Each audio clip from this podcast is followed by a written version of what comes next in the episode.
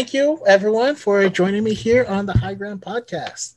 I am excited. I, I always love doing these like character specific episodes because we can do some some deep dives into them. Um, and today we are talking about Kylo Ren slash Ben Solo. So I want to kind of start by let's go around, have everyone introduce themselves. So I want to hear, you know, who are you, how you got started with uh, with Star Wars, um, what is it about Kylo Ren, and what is your favorite Kylo moment? Um, so I hope that's not too much, but uh, but yeah, we'll start with uh, with Jay. All right. Uh, my name is Jay. On TikTok, I'm Jay Windu. And the way I got started into Star Wars was um, through my mom because she grew up with the original trilogy, and she told um, she told me and my sister that she wanted to show us these movies. So we watched one through six at the time, and I fell in love with them. And uh, I, I didn't really understand them because I was only six, but I was I just loved the the action and the lightsaber battles. But uh, what's it called? I I watched Clone Wars and Rebels and just and just understood it more and more, and I just fell more in love with it. Awesome. No, love it. All right, and then uh, you you did tell me Kylo Ren was your favorite character. Um, well, what do you like about Kylo Ren, and uh, what's your favorite Kylo Ren moment? Slash um, Ben Solo. I just love. I, I I like how he's he's different from other other um, villains that we've seen in the past. Of course, because he's not a Sith, he's uh he's not a Sith, but he still uses the dark side, and I, I just think he's a super cool villain. And my favorite uh, Kylo Ren moment was probably in the Last Jedi when uh, the First Order was was um, attacking the Resistance, and Kylo Ren was in the ship, and he was about to shoot the window um, that Leia was in, but he chose not to. He he hesitated because, and I like that because it showed that he still had good in him, and you could see that he had emotion and he cared. Yeah. Yeah, he's definitely like one of the most complex characters in Star Wars.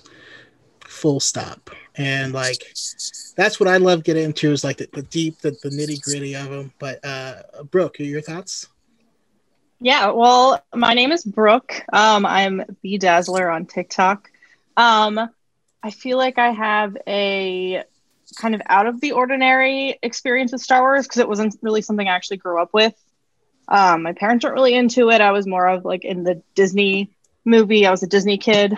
Um, so I remember, I specifically remember watching The Phantom Menace when I was like six years old and just being really confused. Um, honestly, I'm still really confused when I watch that movie. Um, but it wasn't until I started dating my current partner, who was, he's a huge Star Wars fan. So he showed me all the originals. Um, this was right around the time The Force Awakens was about to come out. Um, and I still really wasn't super invested. Um, so I ended up actually dropping him off at the movie theater to see The Force Awakens. I had to work, I. So I didn't see that in theaters. I didn't watch it until like months later. But then when The Last Jedi was about to come out, I was like, okay, no, I want to see this. Like I had watched The Force Awakens and I think I was a little more interested in it at that point. So The Force Awakens was my first theater experience with Star Wars and I absolutely fell in love with it. The Last Jedi is now my top favorite. Um, but yeah, so I've been into it ever since then. Nice. Um, and is is he here in the chat? Any chance? He is not. He's playing COD over in the other room. I told him to join uh, if he ah. wanted to, but we'll probably watch it later. that's, that's fine. It's all good. and uh, last but not least, Mary Lou. Hi guys. Oh, also, um, Brooke, I, I don't know if you want to talk about why you connected to Kylo Ren. Oh, I'm sorry. I did oh, no, skip over that. Um, yeah, Brooke. it's all good. um, I am. I feel like I'm always really drawn to very complex characters for sure, and it's even better if they're tall, dark, and moody. Um, like I think Snape was probably one of my first like character crushes when I was reading Harry Potter. Um, and I think because The Last Jedi was my first theater experience, that is where we see like so much of his complexity is why I just really fell in love with his character. And over the course of the three movies, I just think he's so interesting and has such a uncommon like story arc. Yeah. Mm-hmm. Yeah, definitely. And uh and Mary Lou? Hi, guys. My name's Mary Lou. I go by Miss Eggy on TikTok. Brooke, it is so nice to finally meet you. Yes. Um, when he mentioned that you were going to be on, I was like, ah, yes. Um, and Jay, is it? It's Jay, right? Yeah. Hi, it's so nice to Hi. meet you. Nice to meet Um, you too. Thank you. Uh, so for me, uh, I've been into Star Wars my entire life. Um, I grew up. I always say like there's a there's like a running joke with me where I'm like there are three things I love unconditionally, and that's my parents, my brother, and Star Wars. Like I have no memory of first loving them.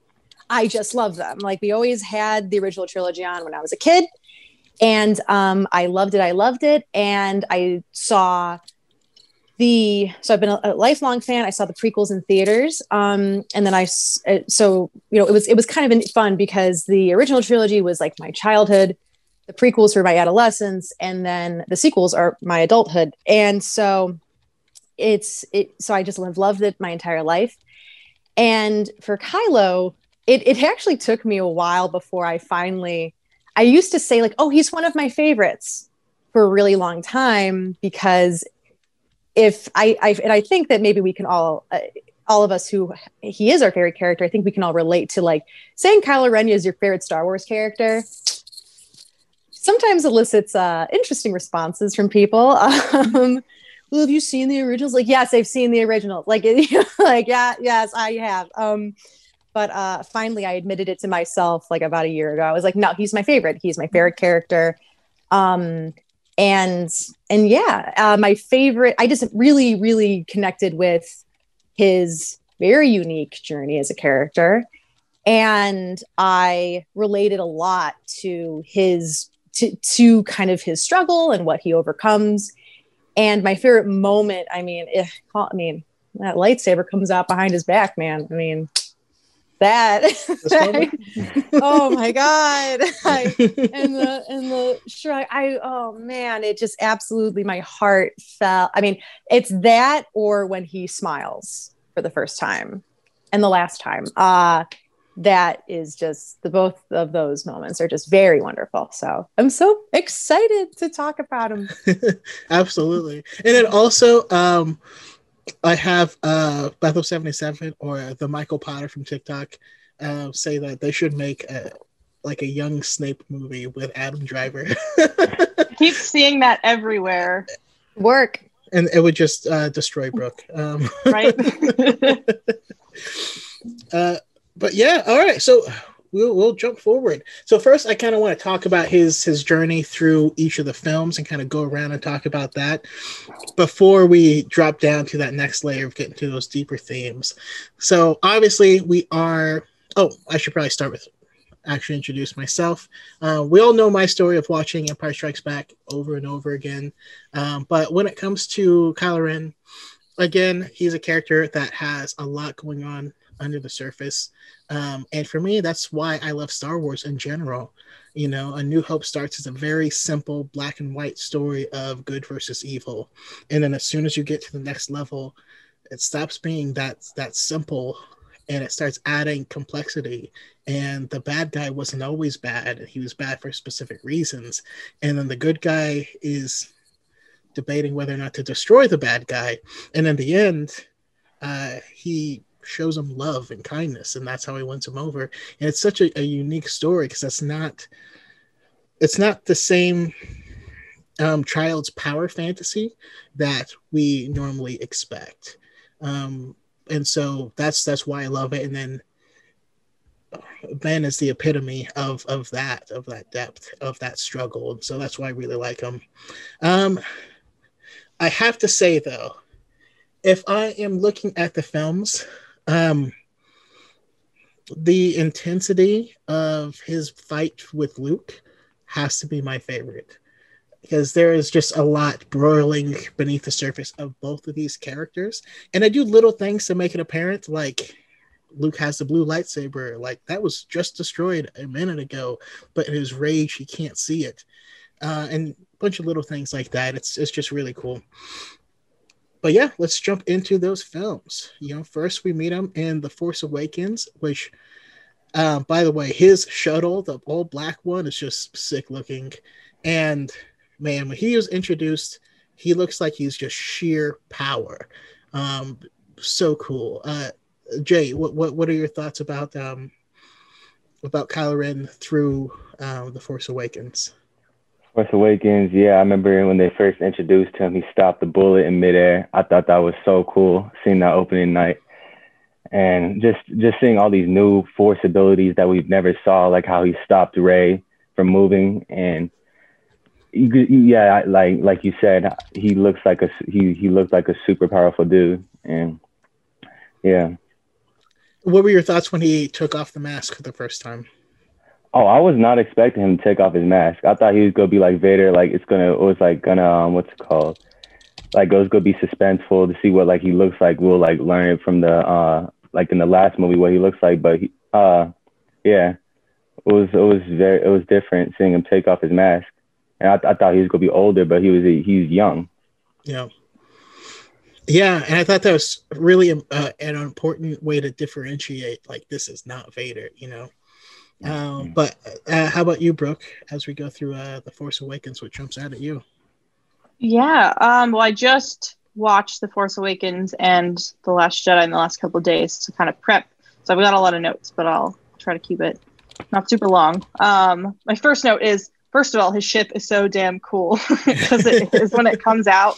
So like when we first see him, it's you're like, oh, like it's the new Vader, right? Because that's I kind of think that's what they wanted everyone to think. Um, but we start to see those like like the literally the mask kind of peel away or like the you know menacingness of him that we see him at first kind of be stripped away and i think when we see him first we see him in front of snoke so right off the bat we know that he's not like the big bad like in the originals, we don't find out that it's not Darth Vader that's really pulling all the strings until later in the trilogy.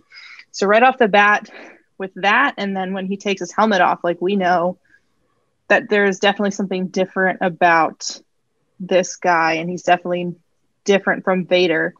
Um, so I think that already added more layers to him than Vader, at least in the first movie, if you're just comparing him to Vader in A New Hope. Um, because obviously that changes.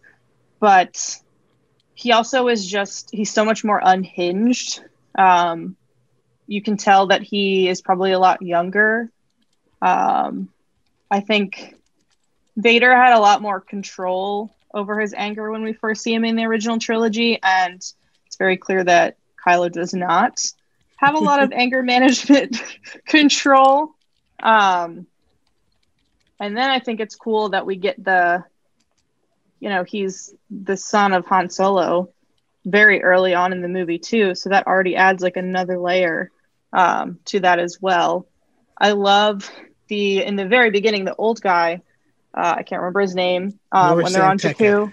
Yes, he's great, but he says um, you know you can't deny the truth that is your family, and so that already gives us like a little hint that he's going to be an important character so I just think it's really cool, at least through that. And then as we get through The Force Awakens more and more, he just starts, you know, those layers kind of start coming off and we start to see that he really is just like a little boy in a mask, essentially. No.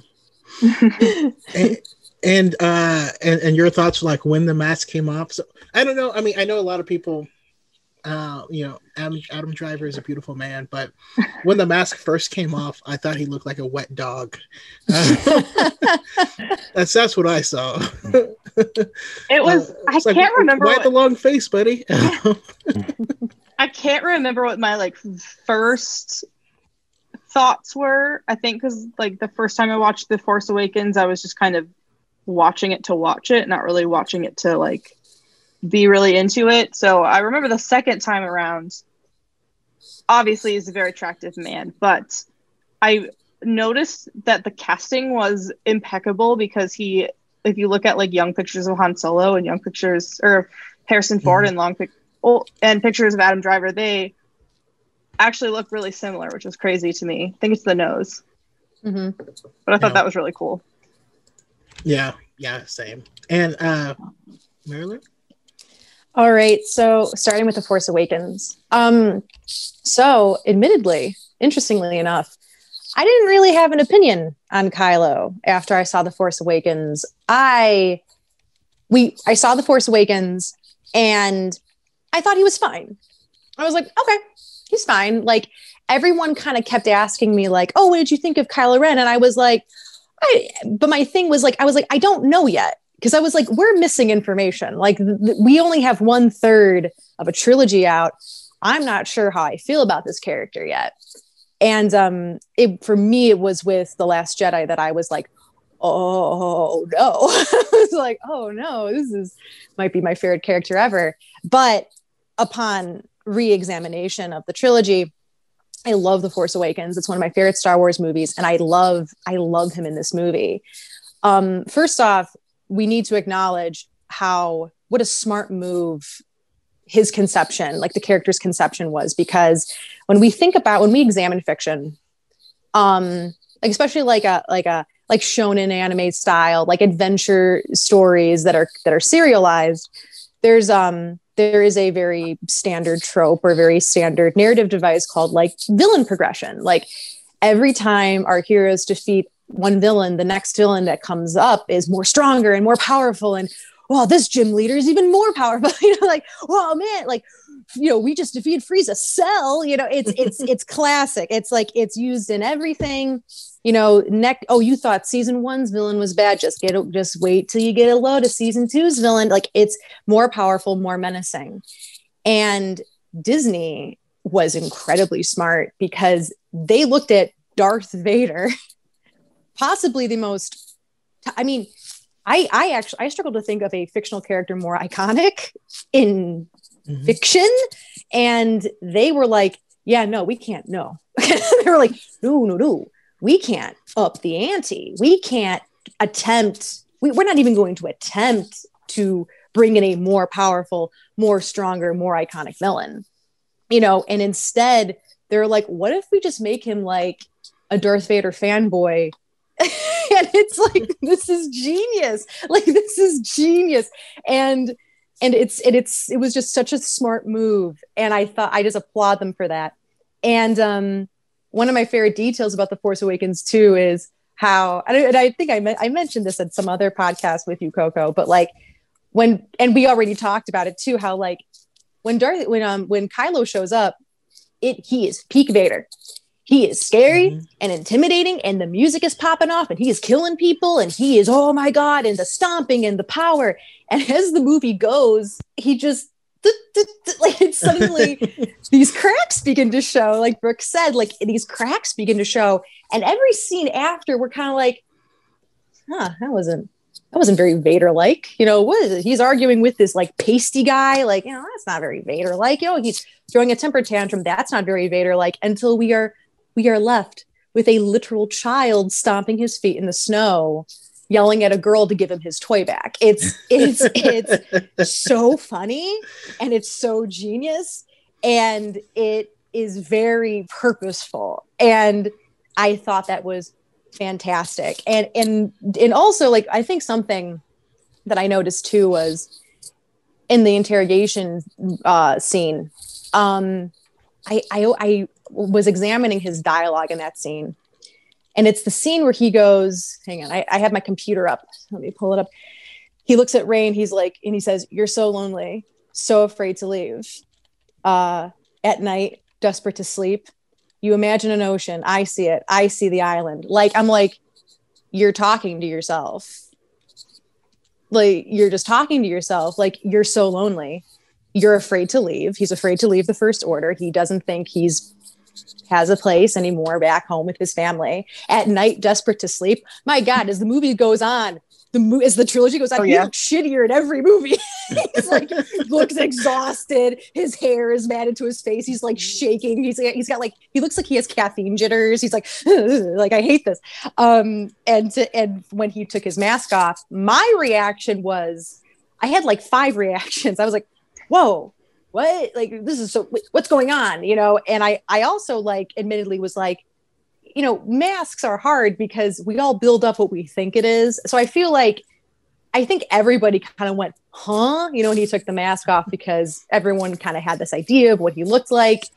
And it, and, and and of course the most poignant thing is again like we said like he's not in it's like jay said you know he's not an old man. He's a kid.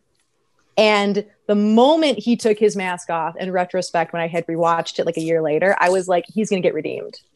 There's no way because he's revealing to us he's taken his mask off like so early there's something brewing here. And uh and i thought it was a really cool move. It's a very i love him in this movie. It's great yeah, I mean, I, I agree. I, I love how uh, Jedi Master Sleepy was talking about your comments of him looking worse and worse. Like he looks like he's strung out on the spice.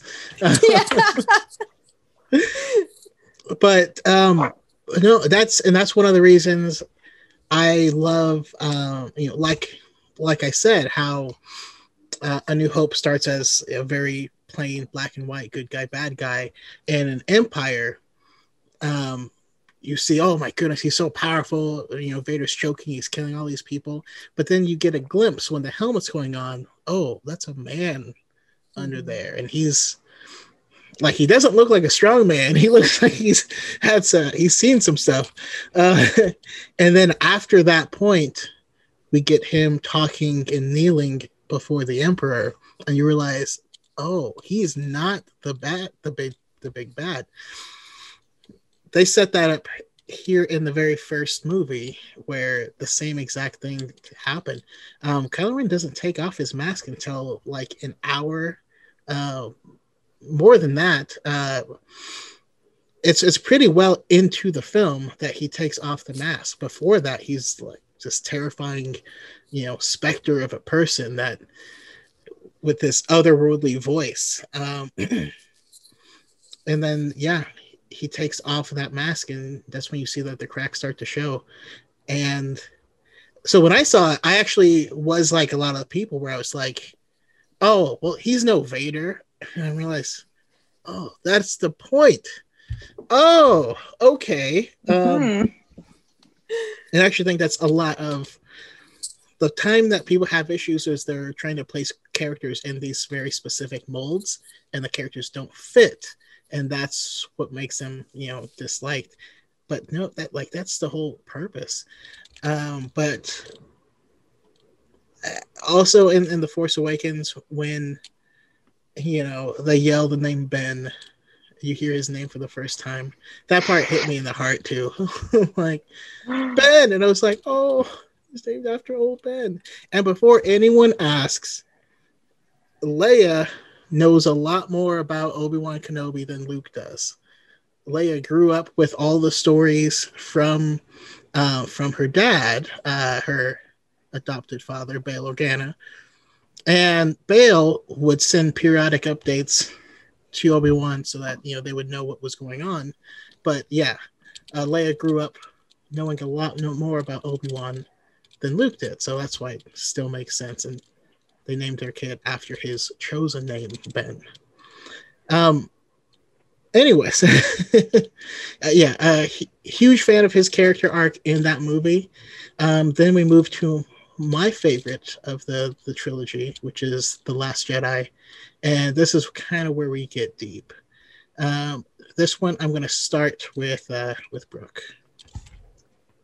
Okay. Um, I feel like coming off of the Force Awakens, I and probably like the majority of people were feeling two things or thinking two things like A, who is this like emo, like knockoff Darth Vader? And B, holy shit, this guy just killed Han Solo. Mm-hmm.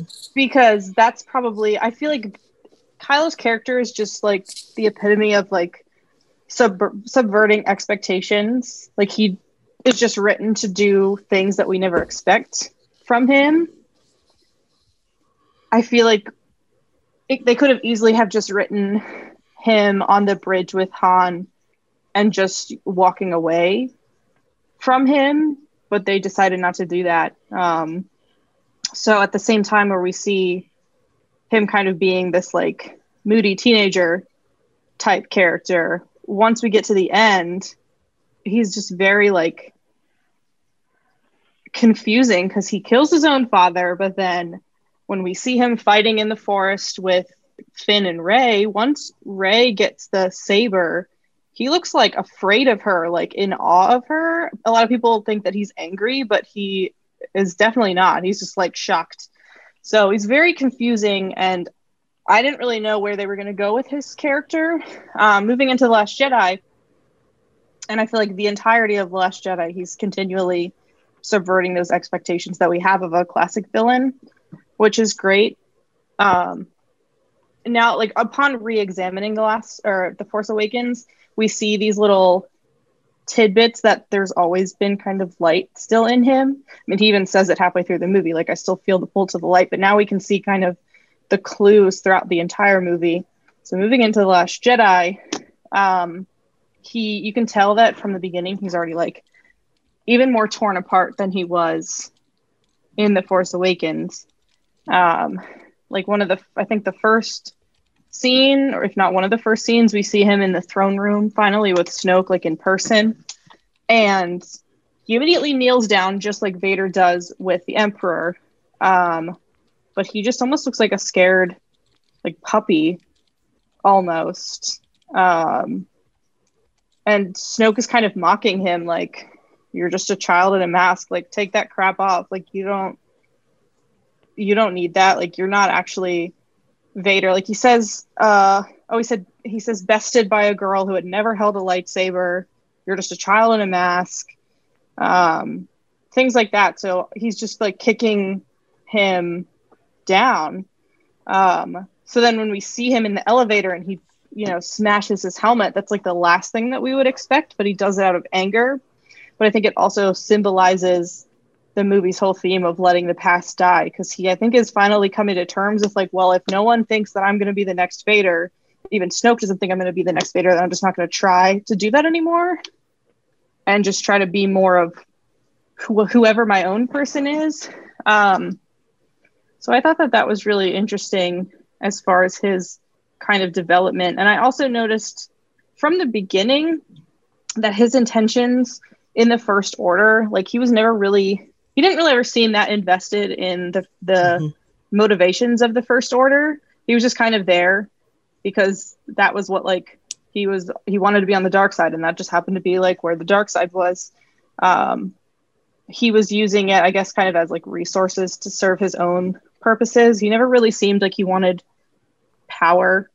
He just like the whole time we see him through the Force Awakens, he's he wants to get to, to Luke because he wants to destroy Luke, and then throughout the Last Jedi, he's constantly angry at if it's not Luke, he's angry at something else. Um, so when he goes on his ship and he starts like going towards the rebels it was interesting because I was like, why is he even attacking them? Like he doesn't seem like he was invested in that in the first place.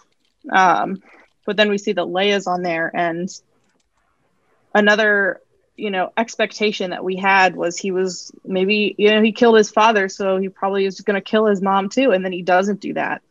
So that was another kind of you know clue to the light still being a part of him. He just couldn't do it. And there's just so much to the Last Jedi. I could talk about it forever. Um, but yeah, he's just constantly subverting our expectations, especially when we get to the throne room scene. Like, I think that's probably my favorite moment, like that whole scene, but especially when he slices through Snoke is like the last thing I expected. I remember like goosebumps going down my entire body watching that in the theater. So I was like, what? And I know people were mad. I know people were mad because they were like, well, we didn't get any backstory on Snoke. Like, why? Like, we should have gotten more about him before that happened. Like, but it's not Snoke's story. It's it's about Kylo. It's about Rey. I don't think that the origins really matter. We don't have an origin for Palpatine really, other than he was the Chancellor, but we don't have anything really much before that. So, I really liked that, and it just kind of left us wondering. Like I had absolutely no idea, even more less of an idea of what was going to happen in nine after that ended.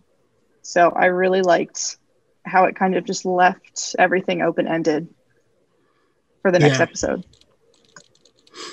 Yeah, yeah, definitely. Uh, and uh, uh, Okay, so oh man, heavy material. Okay, so this this is the point where I'm going to talk about some some. This is so silly. It's not silly. It's I'm going to talk about some dark stuff. So if I, I think that if there is people who are sensitive to to um like predatory behavior, maybe if just you know just just just as a warning, just in case. So um I remember the Force. Uh, the day I saw the Last Jedi was um. Well, for, well, first off, really quick, Brandon. What I thought was really funny was when you said like, "Ah, my reaction was he's no Vader." I wrote a term paper, and Kylo Ren. Yes, I yeah, and um, and the title was "He's no Vader." And like it's like in like the the thesis was that's the point, like that's the whole point. So I just thought that was really funny. Um, but uh, so when I went to go see the Last Jedi, that was one of the wildest days of my life. I was so busy oh my god so much was happening we get to the theater and i like and i was just like i just want to sit down like my whole day was so hectic and we sit down and the movie started i had no expectations going in. I was just kind of like okay like okay well what do you got rian johnson? And um i in re- it was so surreal because like in real time i was like whoa wait a minute wait wait wait like what are we whoa whoa whoa. Like i i in real time i was processing like i think this guy is right about everything. I think that he's might be the secret protagonist. Like i don't know what's going on. And um and his his relationship with snoke oh man. Snoke so fun fact like about just like my own opinion like the the scene where we meet Snoke in, in person with him and Kylo when Kylo goes in like Rick was talking about that is in my top three favorite scenes in all of Star Wars. It is it, it's it's constructed perfectly because it's one of my favorite examples of like hidden exposition it's not like it's not a character looking at the hero and going well back in 25 years ago like it's not like forced nonsense exposition. It's exposition but it's hidden in really strong character moments. And it is tight. It, it you get everything by the end of those what two minutes? You get everything you need to know about who this guy is and what his relationship is to kylo.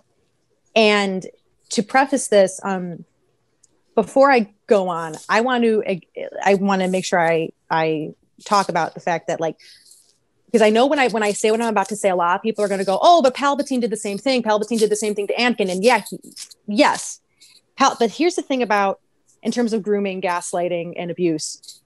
Yes, he did. But the thing about Palpatine is that Palpatine never steps over the dad line. Palpatine sees Anakin, sees that he's missing a father, and he's like, "Okay, got it. I know exactly what role I need to fill for you in order to get you to do what I want." And he comes into Anakin's life when Anakin's about eight years old. And periodically, their relationship grows when Anakin physically sees him. But with Snoke and Ben, it's um, the line is a little bit blurred there. It's and it's just it's he's in his mind all the he's time. in his all the time, all the time since he was born, even before he was born, and it's just more creepy. Like there is a shot. I don't know if they ever. I just know they filmed this because I was watching some behind the scenes stuff for the Last Jedi. But there was a shot they didn't use where Snoke reaches out and wipes a tear off of Ben's face, and it's like you see Andy Serkis reach and touch his face, and like it's, and it's like, and I want to make this abundantly clear. I am not implying that Snoke behaved in a way that we uh, that we uh, associate with child predators. That's not what I'm saying. I'm not implying that, but he, it's undeniable. It is unden- like it is undeniable fact to me that he was modeled after that. Um, he behaves exactly like that. He meets Ben when he's young. He creates a sense of mistrust uh, Mhm. stuff with, with his family you know, oh, your parents don't understand you, but I understand you. You can trust me. Come to me if you have any, if you need anything. You know, he separates him from his family. That's what predators, that's what that's what abusers do. They separate you from your friends and family, they cut off communication, and they do a it, and I know that there's a psychological term for it, but it's like I kind of refer to it as like the it's like care carrot you know carrot then stick in terms of behavior where like you okay you know that Snoke told Ben to dress like that. Like you know that he did. You know that he was like oh you want to be like your grandfather? Oh you should wear this helmet. Oh you should dress like this. Oh you're gonna look so cool. It's gonna be so great. And then Ben does it and then he's like what are you wearing? You look stupid. You look dumb. Take that ridiculous thing off. That's what abusers do. They they they you they tell they tell their victims to do something their victim does something and then they're undermined immediately. Um and it, i mean it's classic like with he like he was like oh you want to be on the dark side? Oh you have to kill your father. And then ben goes okay I, I killed my father. Like i did what you told me to do. So you're happy with me now right? And snow no. No because you're still sad about it. And um that's not good enough. Like it's and that you're weak you're stupid you're nothing. Like it is it is like i'm watching the movie and i'm like Rian johnson knows exactly what he's doing here. And i found it to be profoundly compelling and very disturbing. Um and one of my favorite details is when it is the throne room scene when he kills snoke. What i love about that scene is that there are so many interpretations of that scene. I've heard so many people give their interpretations of that scene. Like people are like, no, it's bad because he killed his master. Like that's what Sith do, right? So he's like super bad now. And like, you know, and that's a valid reading. I totally makes sense. Even though he's not Sith, it's a valid reading. But for me, I the victim just killed his abuser. Like this is awesome. Like this is celebratory. like pop the champagne. This fucker is dead. You killed him, you know. And it's very telling that that Snoke and this isn't in the case of all victims, like everyone is different, but like I just find it so profoundly powerful that Snoke literally kicks Ben, kicks Ben, kicks Ben, kicks him, and Ben does nothing. But as soon as Rey is threatened, he's like, no, no, no, no, you can hurt me. You can't hurt her. You're not going to do this. And it's very powerful. And it's just, oh man, it's just so good. And it's so just profound. I just, I just love it and i mean and there's so much more to talk about but like i'll i'll cap it there you know. It's great. And and you also have the exact opposite side of that coin with um with uh with general hux where he treats hux the same way and hux admires it and is, is is still very much in it you know? Yeah. Um but but yeah, I mean, like like you were saying, Mary Lou, their relationship is just like just I, weird. I, I mean, just just to add a little a little emphasis, uh, I actually want to um grab a little something and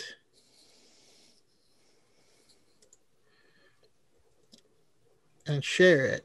So this picture comes to mind. Oh, don't you dare. Why didn't you warn me? No, no. Sorry. Oh. But, but, he like says, I'm so pleased you came to me and, and hugs him. And like it's. Maybe, uh, made me feel so icky when I saw that. Yeah. It's so gross. Wow. It's so gross. And like the way Ben's hesitates and he's like, okay. Like, oh, oh, we'll get to that comic later. Oh man. Yeah. Uh sorry, I just I it's where my mind went, so I, I apologize. Um but uh but but Jay, you, your thoughts on it? On uh, yeah this whole journey throughout this one? Yes, so the Last Jedi, seeing uh, like what Brooke said, seeing him kneel down to uh, Snoke, and uh, Snoke, what's it called? T- uh, after just telling him to kill his father, and he does it, calls him a kid and and berates him and all this stuff. And of course, Kylo Ren breaking his helmet. Uh, that was crazy to see him have like an emotional breakdown because um, he knows that he's he's not Vader. But um, it's it's kind of similar to uh, to Empire Strikes Back, because um, Kylo Ren he doesn't want to kill Rey, but he wants to recruit her, and uh, and after after um, of course having that connection with her, that was, that was so cool to see uh, them actually being able to touch.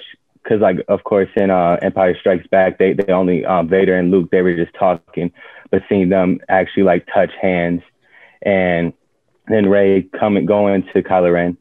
Uh, after, yeah, after she went to Kylo Ren, of course he brings her to Snoke, and I was not I was not expecting him to die right there because he looks. I, I thought he was so powerful because Rey turned on her lightsaber and he just pulled it away like it was nothing, and and then um of course Snoke saying kill the one that you you really hate, you truly hate, and he ends up killing him. I was not expecting that, and for a moment I really thought that Rey or Rey and Kylo Ren were gonna be like a duo because like Kylo Ren seemed conflicted throughout the whole entire movie. He he looked like he wanted to be good and then bad and then good and bad. And I really thought that he was to join the good side and they're to take down Snoke. But then after they kill Snoke, of course, Kylo Ren asks Rey to rule the galaxy with him, just as Vader did. And yeah, that's that was pretty much it. Yeah, oh man, I I, I do love that scene because both of them are fully convinced of the exact same thing is I can tell we are going to join together. Like we are aligned, we are connected, uh, and they're still diametrically opposed. And like how they shot that, just it gave me vibes of the Wonder Woman scene when there's the explosion and they can't hear each other and they're trying to talk at the end of Wonder Woman. Um, this gives me gives me those vibes, but um, yeah, I mean, you guys really covered everything uh, super well. But how we got the slow, you know, before we see him as this, you know, absolute power, and then we find out that that was a facade, that was the mask that he took off, and we see him being this like little rage monster. Um, but then when he connects and is talking to Rey, we see a different person. We see Ben for the first time. Uh, he has to try to keep doing this this evil stuff. You know, his journey's from dark to light, and so he's he's pushing himself to keep going down the certain path. And we we get to we get to see it and we get to understand it and like kind of sit with it and live with it. Um, the the Jedi as an organization failed him just like just like they failed Anakin. And that is ultimately what I appreciated the most is that he is Anakin without the stability that Padme brought him. That's how Anakin would be if if Anakin did not have a pad did not have Padme. Um and to him, he thinks he's found his Padme, and that's why he's trying to do everything to like connect and, and keep that going. Um, so uh, yeah, I just I, I really enjoyed that, and also the sound design of this film, top notch. All the air gets sucked out of the room, and it's just mm-hmm. them. And it goes from these broad open spaces to this like really personal moment.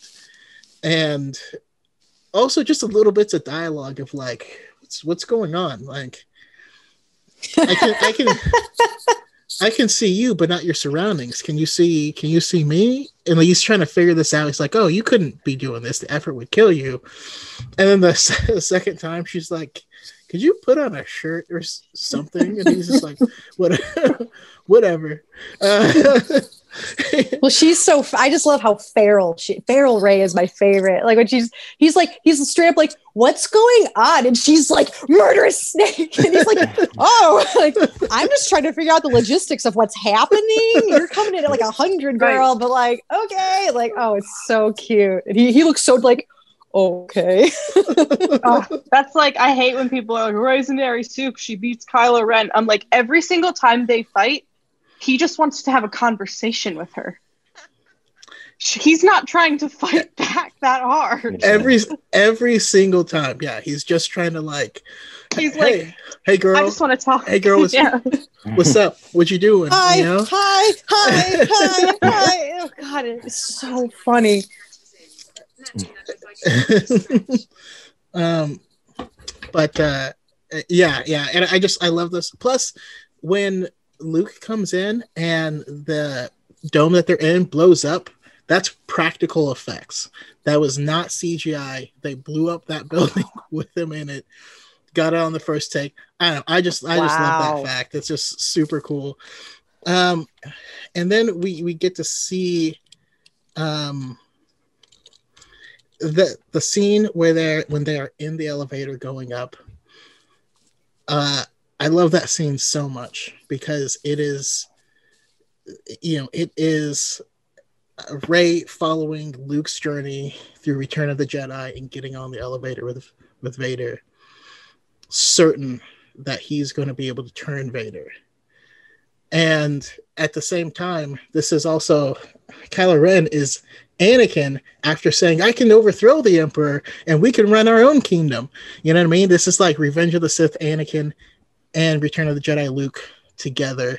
And which one of these is, is going and that was ultimately um Rey's failure because she banked everything. Like Luke banked everything on being able to turn Vader, and he was right.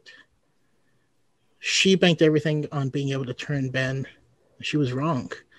And when that hit and the way that they sh- displayed that, of yes, they both have the same goal but not the same ends, and we get to see that. Um, you know, we're, we're watching Kylo Ren who has always had all these legacies thrust upon him, right? Like his his mother, the the the senator, the rebel leader who saved the galaxy, his uncle Luke, the Grandmaster Jedi. He's named after Obi Wan Kenobi. He has all these legacies on him, and he can't take it. And his truest self, his closest to, to Vader, at least when he's young, and that's the route he goes. And then at this point, he can't even continue that, so he has to throw that away and try to find his own path. I don't. I just think they did a, a beautiful job with uh, with his story, and him coming to that decision wasn't in the moment. He came to that decision when he didn't kill his mom. So, yeah, just beautiful movie overall. Uh, sorry, I know we can talk for days on it. Uh, I would love to do that at some point. But um, oh, we go into the ender, the Rise of Skywalker. This one I will start with uh, with Marilyn. Okay, Rise of Skywalker. So, The Rise of Skywalker is my least favorite of the sequel trilogy. Um, overall, I, I I probably put it somewhere in the middle of my overall ranking, but it I it, the frustration kind of came from the fact that they took Kylo in a direction that I didn't I, wasn't really something that I thought was best in term for the for the narrative structure. I, I still think it was fine. I was like, it's fine, but I had just like five other ideas. like I was like, oh, okay. Like this is why when when people like who hate the last year, like Rian Johnson didn't set anything up for JJ. I'm like, I had like five ideas, but okay. Like he sets it up perfectly, but fine, I guess. Um, but uh what's what's actually kind of funny because because and what I'm referring to is the fact that they they went full evil with him, like full evil. Like it was like, oh, he's the supreme leader and he is bad, and I'm like, oh, oh okay. I, I had this whole other idea. I was like, oh, maybe Hux will stage a coup, and then the Knights of Ren will chase him across the galaxy. Like, oh, that'd be cool. Like, but they didn't. They they went kind of went full blown evil, and um, because because my whole thing was like, well, if if Ben's gonna live, he has to suffer. Like he has to suffer. So I was like, so for his crimes. So I was I was like, okay, so maybe in the first act he gets the coup gets staged. Second act he suffers for his crimes, like he's like in the freezing cold and the boiling hot, what have you. Cool, cool, cool. But they went in a different direction, and that's fine. But what's funny is that I knew they were gonna kill him.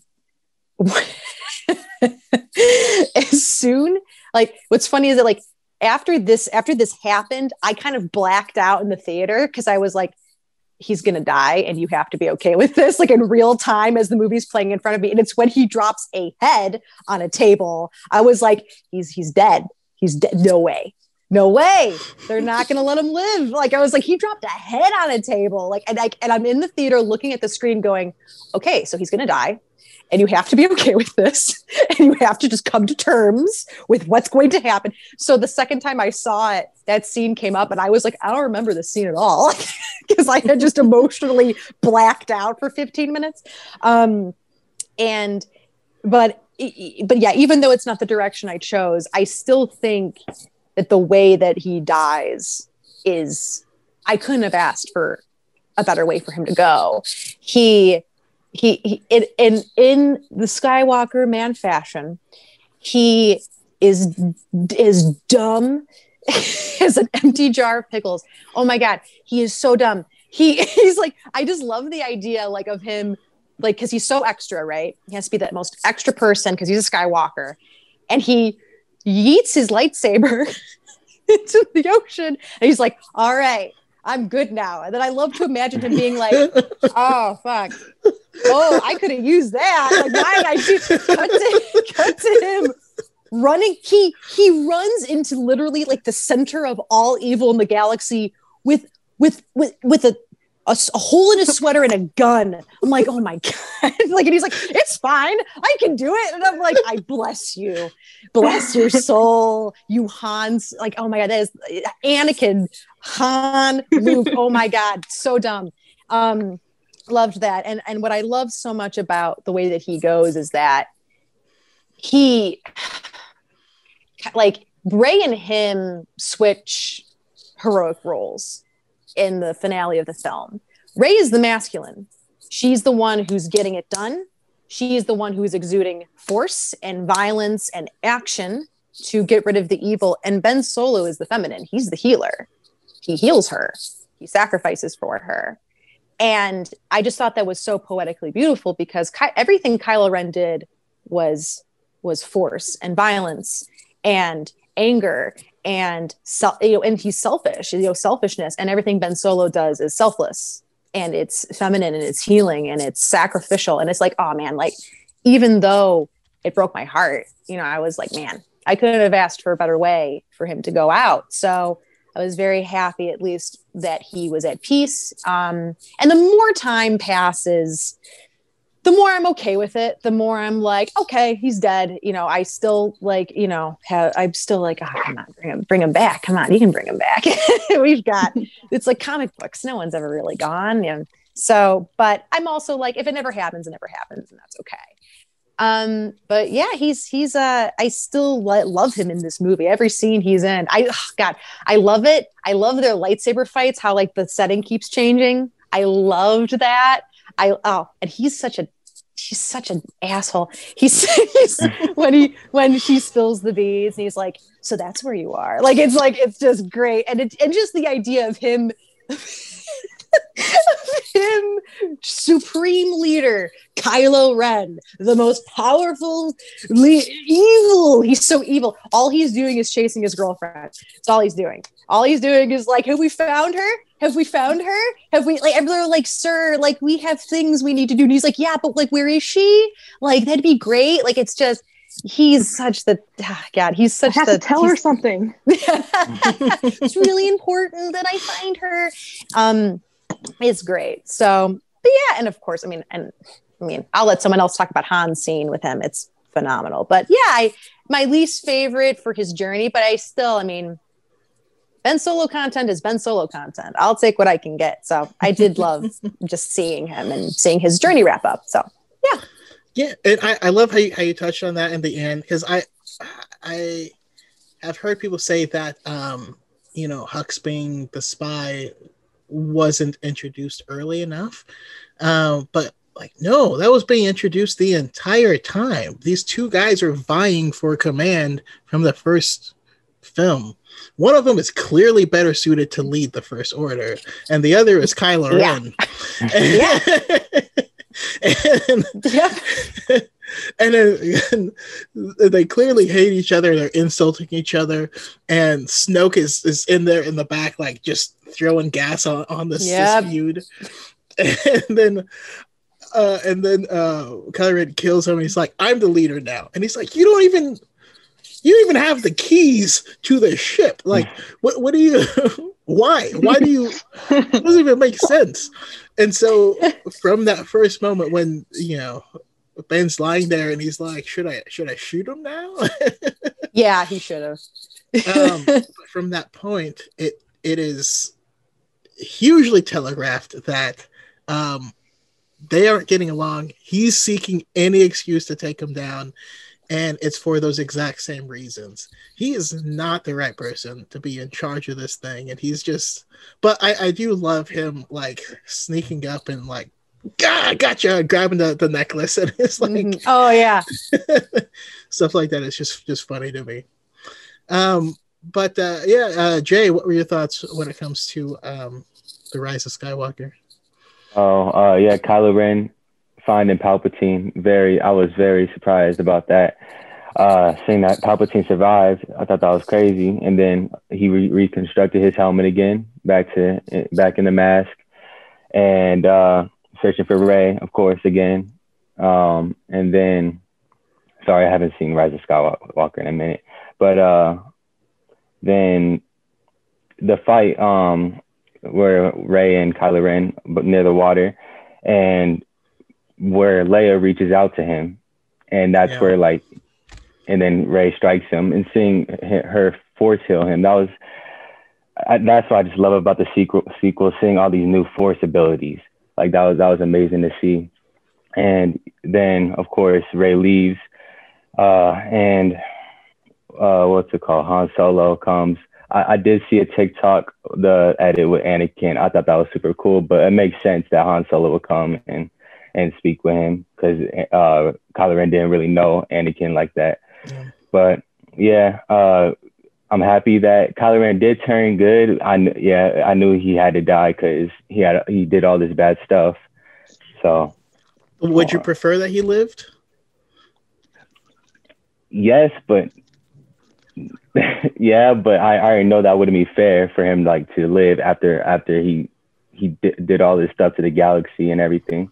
Yeah. And yeah, That would be awkward ride back to base, especially because she's in an X-wing, so she'd be like, "Hey, can you guys come pick him up?" yeah, He wouldn't go back with her though. He would go off on his own. I feel like he'd be like, I, I'm, I gotta go. I'm new. That's an awkward Thanksgiving dinner.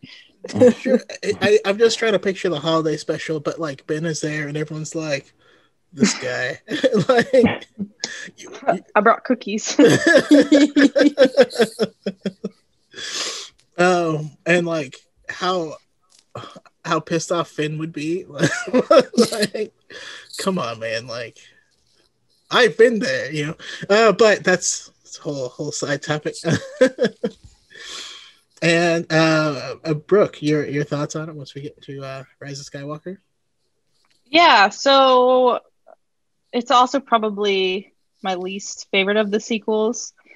Um, probably for the same reasons as that Mary Lou has already said. But at first, after like I watched it the first time, I kind of like blacked out the entire time just because there's so much going on. Um, so I had to go see it twice again, mostly for the Ben part at the end. But upon my second watch, I could like actually process more of it. So the second time, I I really disliked that they decided to give him his helmet back, or decided to like put his helmet back together.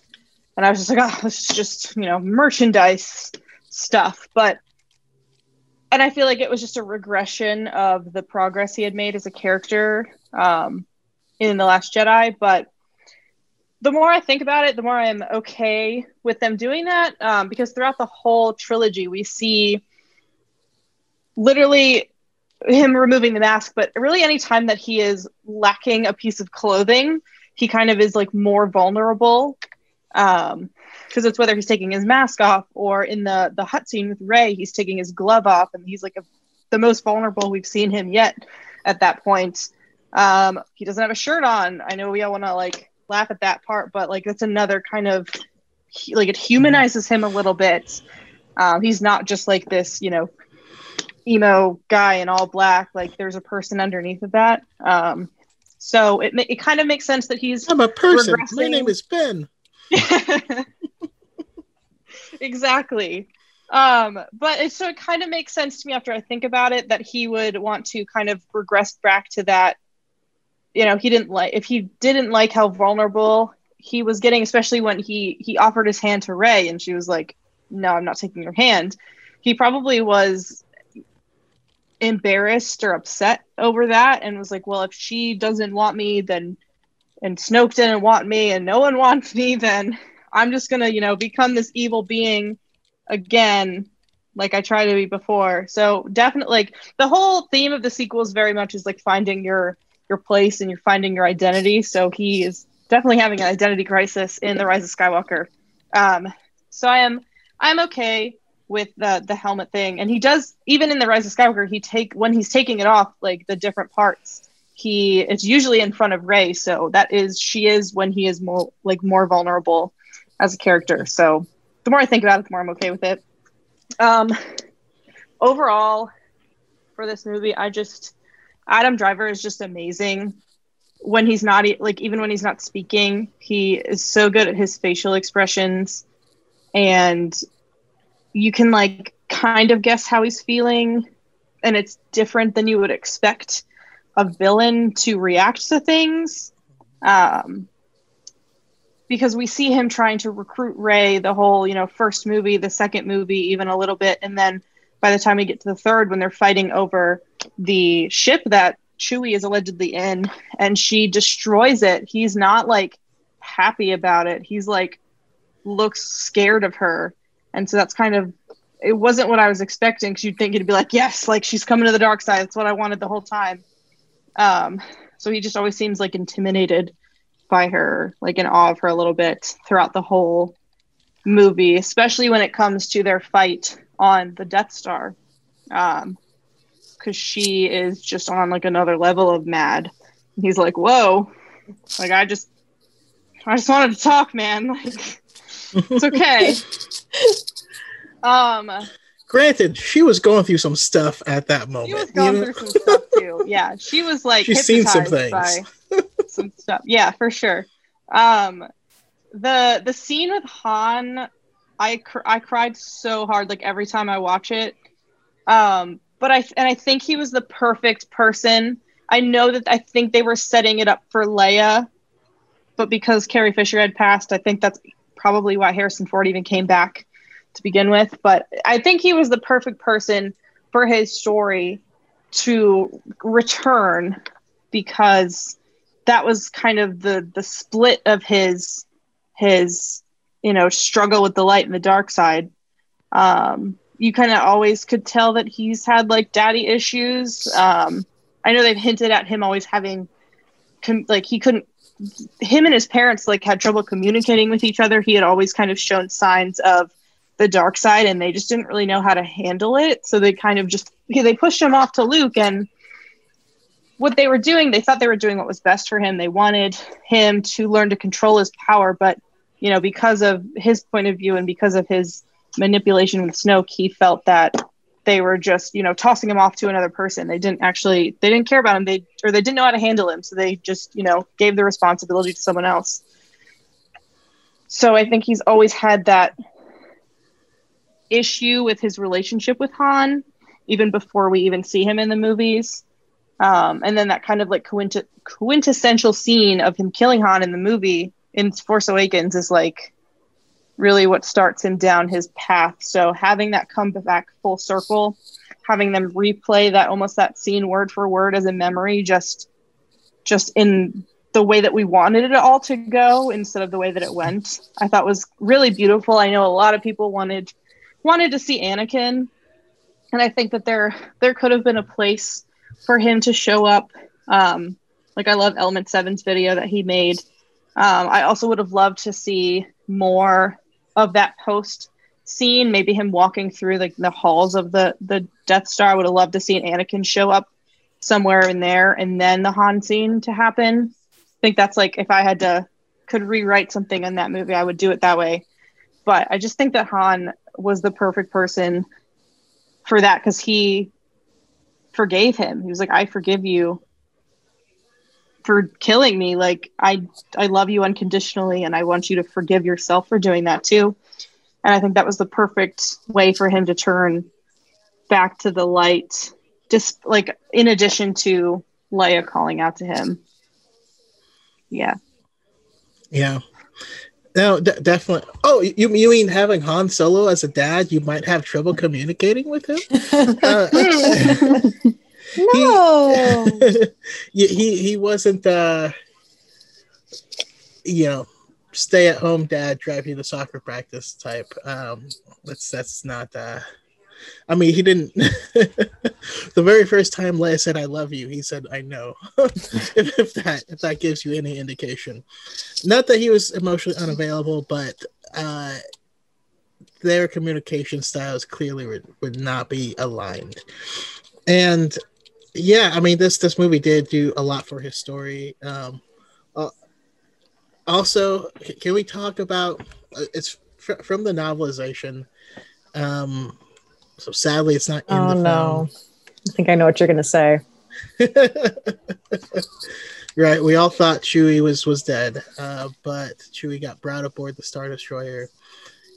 The way that they found Kijimi is that Kylo Ren interrogated Chewie, same way he does everyone, where he's trying to pull information out of his mind. And what he pulls out of his mind are memories. And he sees himself as a child, and he sees Chewbacca like holding him in his arms, and Chewbacca teaching him how to shoot, and Chewbacca um, teaching him how to ride in a speeder for the very first time and that's what he pulls out first. He does eventually get what he's what he wants, but it- it's like you know it hits hits you in the feels. And uh, later in the novelization, Lando, when he first gets you know back aboard the Falcon, he goes into Chewie's quarters and he picks up a holo. The only personal thing that Chewbacca has in his quarters, and he turns it on, and it's him holding a little giggling baby Ben. Um, whew. Yeah, there, there's like, there's, there's, there's some layers, and like the, like you guys are saying, this is actually, it's actually my least favorite Star Wars movie. It's, it's at the very bottom of my list. Um, because there, I mean, there is a lot of stuff that I would have done differently, but there's a lot of things that it does get right, and one of them is is the core of his character. Um, also, just a, a random thing. I love when he first comes aboard the Death Star 2 because it looks like his foot. it looks like his foot picks up. I, I don't know if anyone else Oh thought this in the in the theater, yes. but like you know, the Wayfinder is and it, and it looks like a foot, and then it wraps around it, and it comes up and it's his hand. And it's like, oh, that was super weird. I guess I've seen really funny fan art of like he has ostrich feet and he like pulls it up. Oh, it's so funny. Like you're not alone. Is it possible to learn this power? oh Uh, my god. Uh, but but but yeah, and I, I I do agree that um seeing Han and having that uh be what brings him back was a great touch because it was very I don't know sliding glass doors if that makes sense where that was the the the crux. That was the fork in the road where he could have gone in either direction. Uh so I I do I do love that. Um and I gotta say I mean I knew he was gonna die before this all started. Um so I didn't have that same revelation uh, as you, Mary Lou, but they said, "Oh, this is going to be the end of the Skywalker saga." I'm like, "Oh, so he's going to die. Everyone's going to die because if all the Skywalkers don't die, this is not the end of the Skywalker saga, right?" That was that was just how how I viewed it. Um, but yeah, yeah. I mean, let's let's uh go into to some some of the other themes of uh um let's do the light and the dark um, kind of both of them together. And i'm curious because we get to see you know we know that anakin was this you know bright boy with a big heart all light all sunshine and that got corrupted and turned him dark versus ben who we knew um, had a connection to the dark side from the start uh, and he went from dark to light. And that's i'm curious on your guys' thoughts on how how the dark and the light and his struggle between the two how this manifests and what it might mean uh, i'll start with jay Wait, can you say it again? um, just how you feel about uh, Kylo Ren's struggle with the dark and the light and you know, like what does it mean? Can we learn anything, or uh, just your general thoughts on it? Yeah, um, what's it called? With him being consumed with the dark side since birth, I know a lot of people on TikTok say like, "Oh, Luke was just trying to kill him because he had like a bad dream," but that's not true. He was literally consumed with the dark side, and and he's like um, 23 at that point. He's not yeah. like a little kid, and no, he mm-hmm. didn't have a bad dream. yeah, exactly. But uh, yeah, it's it's such a I know it's such an interesting concept because you know, from Luke's perspective, Luke has seen this kid just be be dark, and then it, in his attempts to show or to to hide that, when he looks in his mind, it was far worse than he could possibly imagine. And like you even the sounds that you hear are actually similar to the sounds of um the the system being blown up with billions of lives. And if that's what luke saw god that's got to be crazy. Because what do you do? Like you have your duty as a jedi. Do you take him down? Or you have your duty as a, a human as this boy's uncle. You know what i mean? Like and that's that's why you know is is the jedi way the right way? And, and it just brings in some really interesting interplay. And so i, I like that uh, Marley, sounds like you have a, a thought on it. Oh, of course. I mean, oh, yes. well, I, I have to say though, I, I still think I disagree with you guys on that. I amicably, of course, because you guys are using Minority Report rules. You guys are doing pre-crime over here. You know, oh, you will do these things. It's, but Ben didn't hadn't done anything.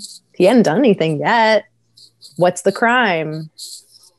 It, it it's hard and i agree with you because it is like if i was luke i'd be like what do i do i i also and it's not it's not a theory that i'm married to or anything like that but i i, I think i do think that there's a possibility that snoke was there all the time and part of me thinks that he planted those in ben's mind mm-hmm. so that mm-hmm. luke would see them he they, they weren't organic thoughts that ben was having snoke place them there because he's like Luke's going to see these and it's going to be the breaking point.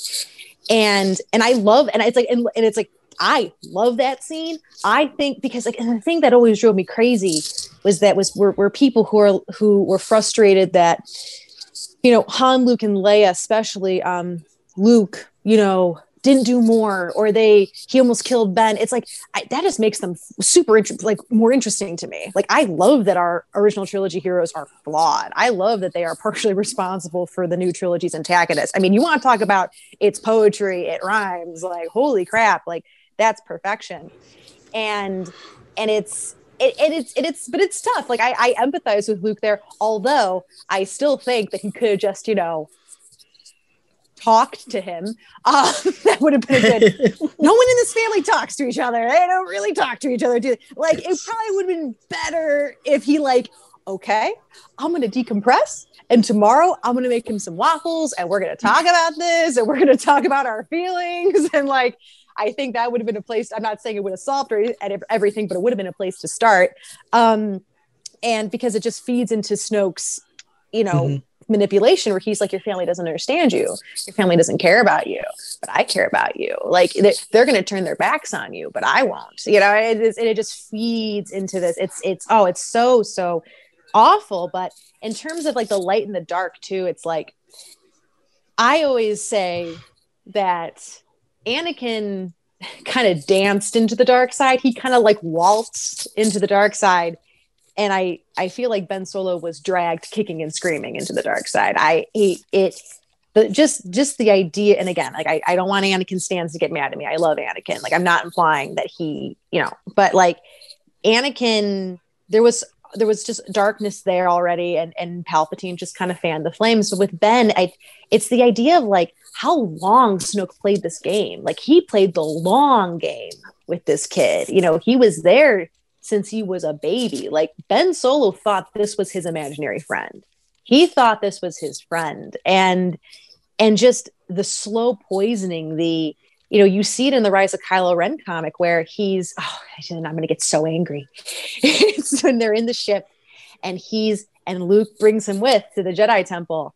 And Ben is so happy. He's so happy because he's like, I'm with my Uncle Luke and we're going on an adventure and I'm so happy. And the moment he feels emotional validation, the moment he feels joy, who pops up?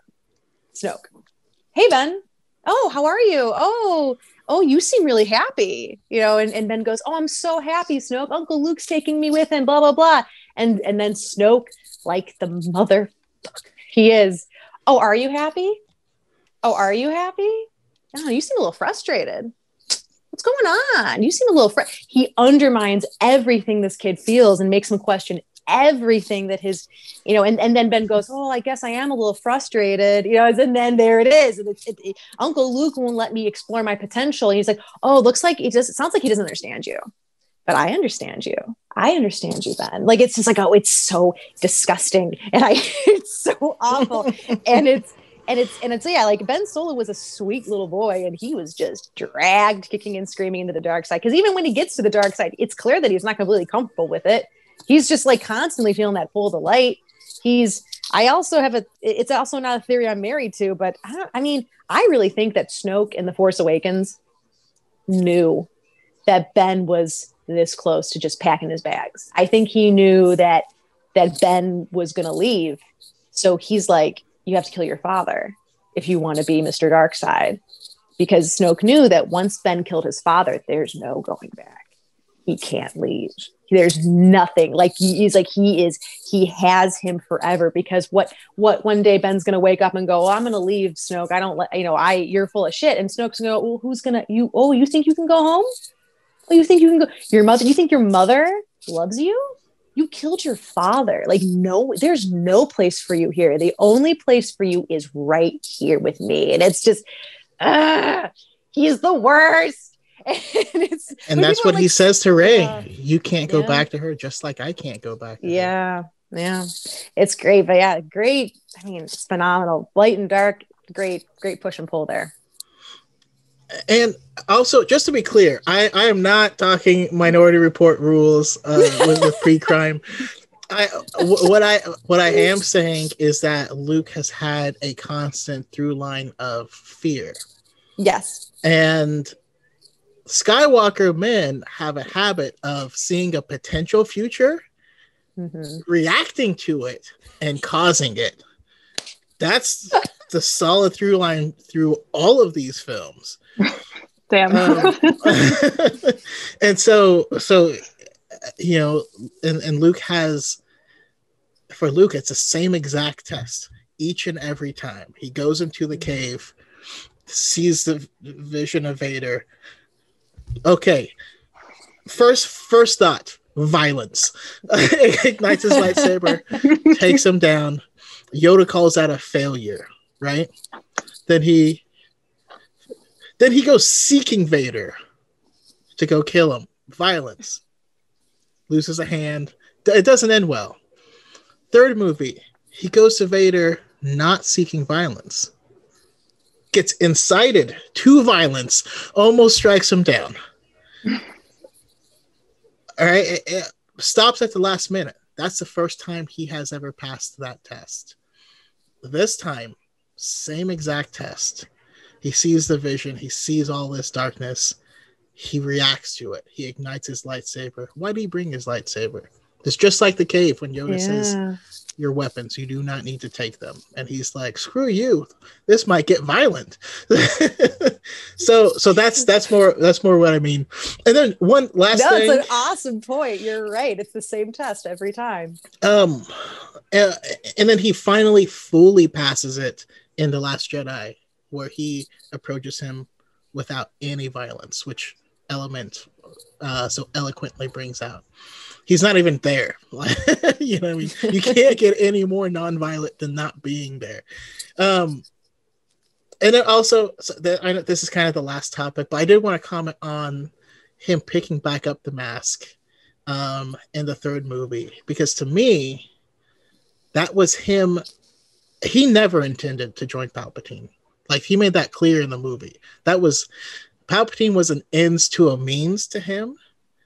Um, and so this time picking up the mask actually was a mask, was him hiding his true intentions.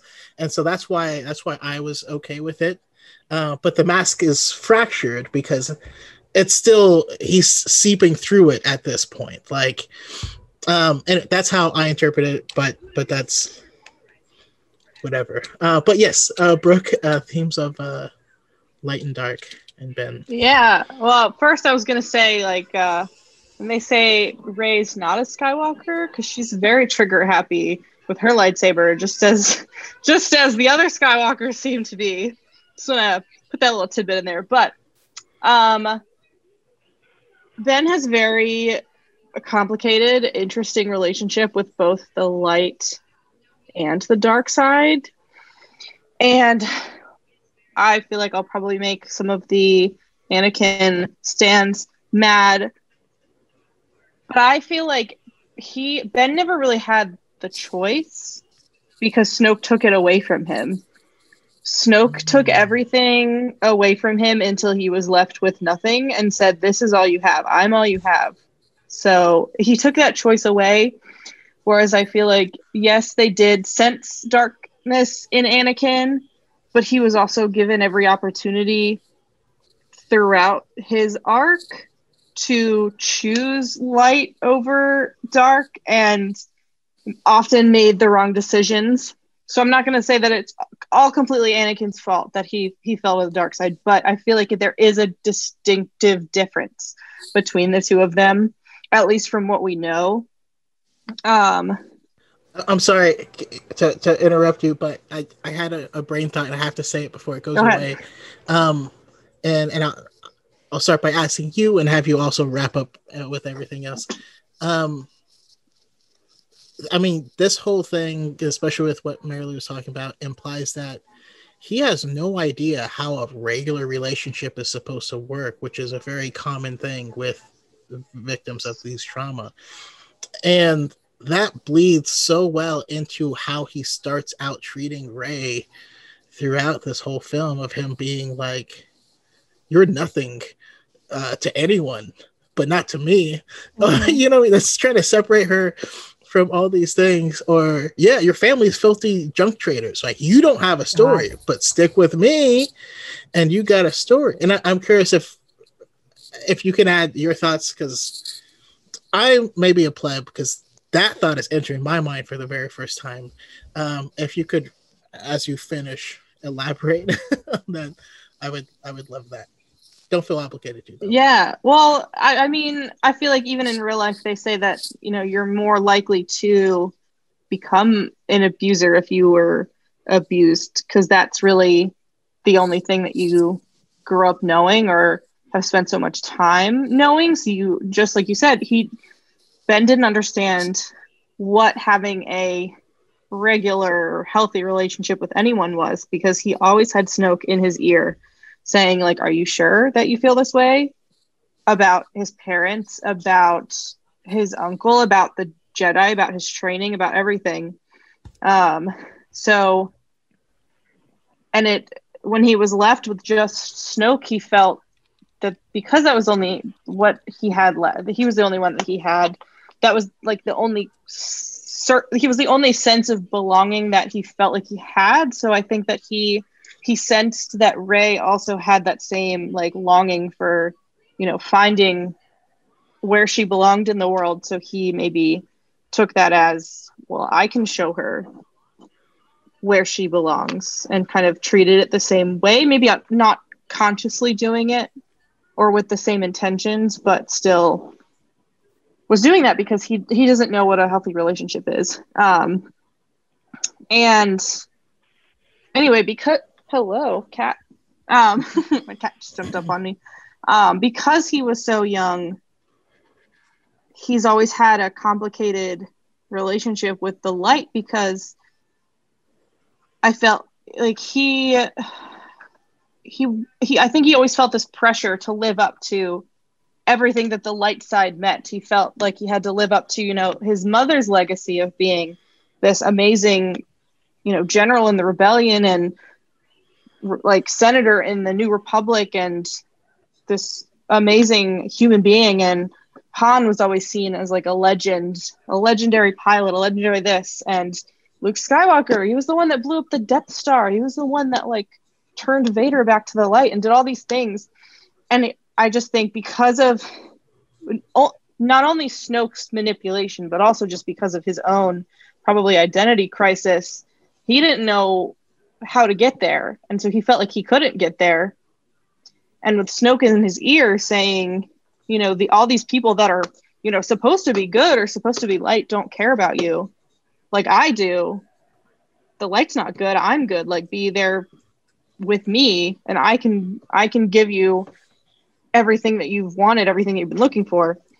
Um, so I think that there's that's why he struggled so much with the light because I think he deep down he wanted to turn back to the light, but because he he didn't think that it was it was good that he he that's why he struggled with it so much. He's like, no, this is this is wrong. Similar, I guess, kind of mirrors Anakin saying no, like the dark side is wrong a little bit. Um, they kind of had opposite feelings for that. Um, yeah, and I love in the in the Rise of Skywalker or the Rise of Kylo Ren comic when he is talking to, I think the one of the Jedi. Um, he says something like, "I'm not even a person. I'm just a name, just a legacy." So he never even viewed himself as an individual. He just kind of grouped himself into what he was born into. Um, so he was constantly trying to find that belonging, which is which is interesting because once he gets to the dark side, he finds out that it's just that's not this it's not where he belongs either because he's not accepted on that side just as much as he felt like he wasn't accepted on the light either. It's very interesting dynamic. Yeah. Eh, which which is just really well put together because that's that's Rey's journey as well. They have the mm-hmm. exact same struggle, just from the exact opposite sides. He has too many legacies; she has none, and then he loses hers. She finds one of hers. Mm-hmm. Um, I know it's just it's fascinating. And I know I kind of called on you earlier, Marilu, but did you have any closing thoughts on the uh, themes of light and dark?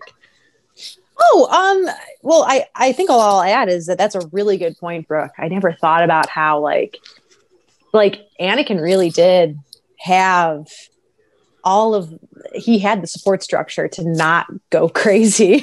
like he and, and it's like and no one's perfect. Like Obi-Wan wasn't perfect and Padme wasn't perfect, and he did always have Palpatine there, but like, you know, yeah, Ahsoka, he had he was a hero, you know, he was already a hero. And you're right, he really did have kind of he at least had a a better setup, you know, than than than Ben did.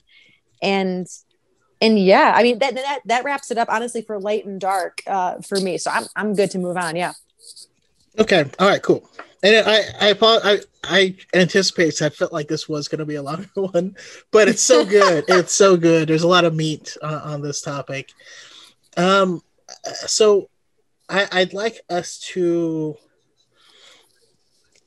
kind of wrap up the next few things together. So we'll we can talk about about Rey, about family, about redemption, and the whole mm-hmm. Skywalker legacy slash curse, because those are all very closely related, anyways.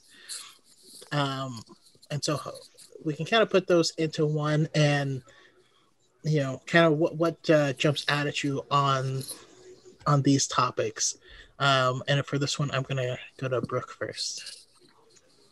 Yeah. Um, so like you said i was this is my first note on the whole Rey section that they they share as many similarities as they do differences because you know brett ben on the outside grew up with everything he had parents he had the jedi he had his training everything while Rey grew up with absolutely nothing yet when they come together they both feel just as abandoned just as betrayed and just as alone as the other so I think that's why they first like kind of connected to begin with because when when Kylo was interrogating her, that's what he he was projecting his own feelings onto her because he was seeing the same things in himself um, when he was trying to like infiltrate her mind. So I think from from the beginning, they both had that like shared shared trauma kind of brings people together.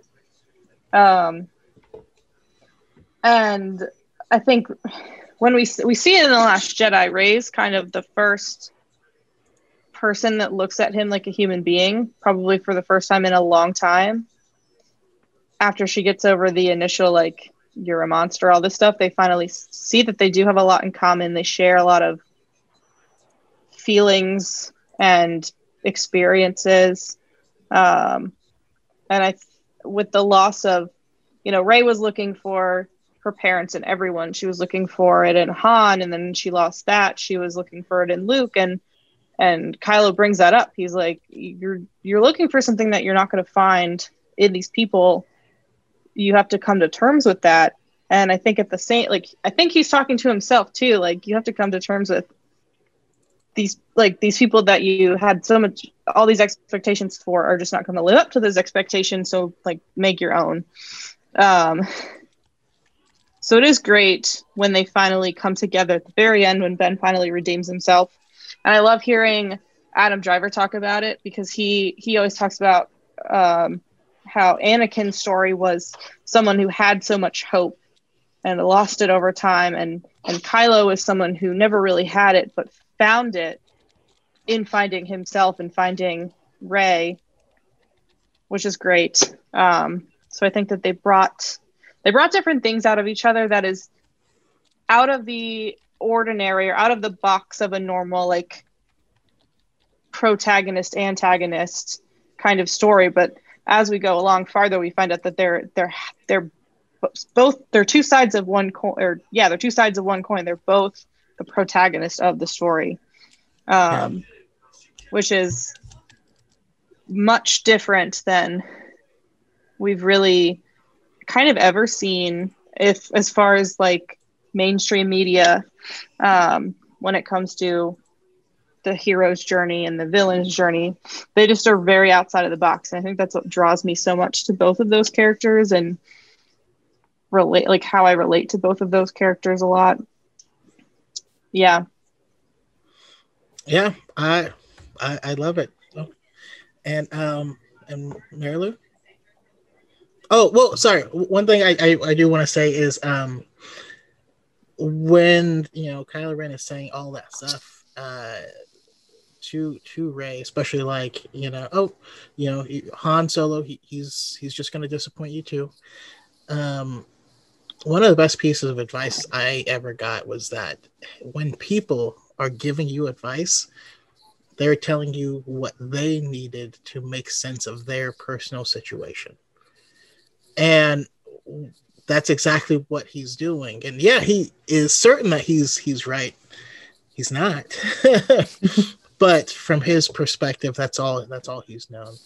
Uh, but uh, Lou, Okay, so we're gonna do like a wrap up with so Rey family, and redemption. Okay, so for Rey I mean for Rey I just man, I mean they're my favorite ship. I I, I love them so much because and I think a lot of the appeal of their as a of them of them as a couple to me comes from the fact that we don't get romances like these anymore. Like we don't we we because here's the thing like if this was if if if Kylo and Rey's relationship was telegraphed super super super obviously made abundantly clear super obviously you know I feel like a bunch of in the first movie a bunch of people would have checked out a bunch of people would have gone oh, it's for girls okay you know a bunch of this nonsense and and checked out. But what I I love so much about it is that it's so rare for us to get these grand slow epic kind of ro- like romances kind of over the course of like three movies. Like that doesn't happen. We don't really get that anymore. It's so mythic to me which is just part of the appeal as well. But um i mean she i one of my favorite details is how one of the reasons why ben really does fall you know d- does feel so drawn to her and and I, and and fall in love with her i think is i just i just like i'll never get over on how they have they have their for- first force connection and she's like i hate you and then by their You're a fourth- monster. yeah, yeah, you're a monster. By their fourth, she's smacking Luke with a stick, going, What did you do? What did you do to him? Like, it's so, like, it's so funny to me and it's so sincere. Like, Rey is so sincere. And it's like, now, now Rey is not the first person to go g- get Ben Solo, like Han has as well. But with Han, it's too little, too late a bit. He he had the opportunity to go get Ben for seven years for a very long time. And what I love so much about Rey, and- one of the reasons why I love her is that she finds out what happened and she's like, Oh, I'll go get him.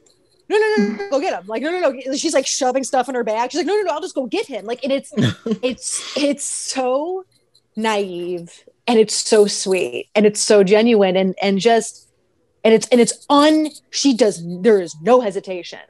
And i i think that strikes a nerve with him. I think that he's like oh you're just gonna come here. Oh okay.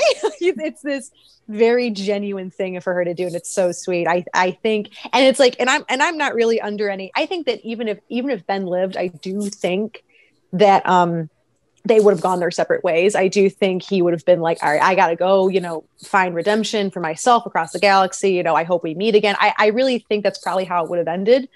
Um, I mean, my my girl brain wants a big wedding on Naboo, and uh, they're so happy. But you know, but my logic brain is like, no, no, no, no. Um, but I I just I really love the ship, and I just and my other my other favorite thing about Kylo is that well, first off, he's just an idiot.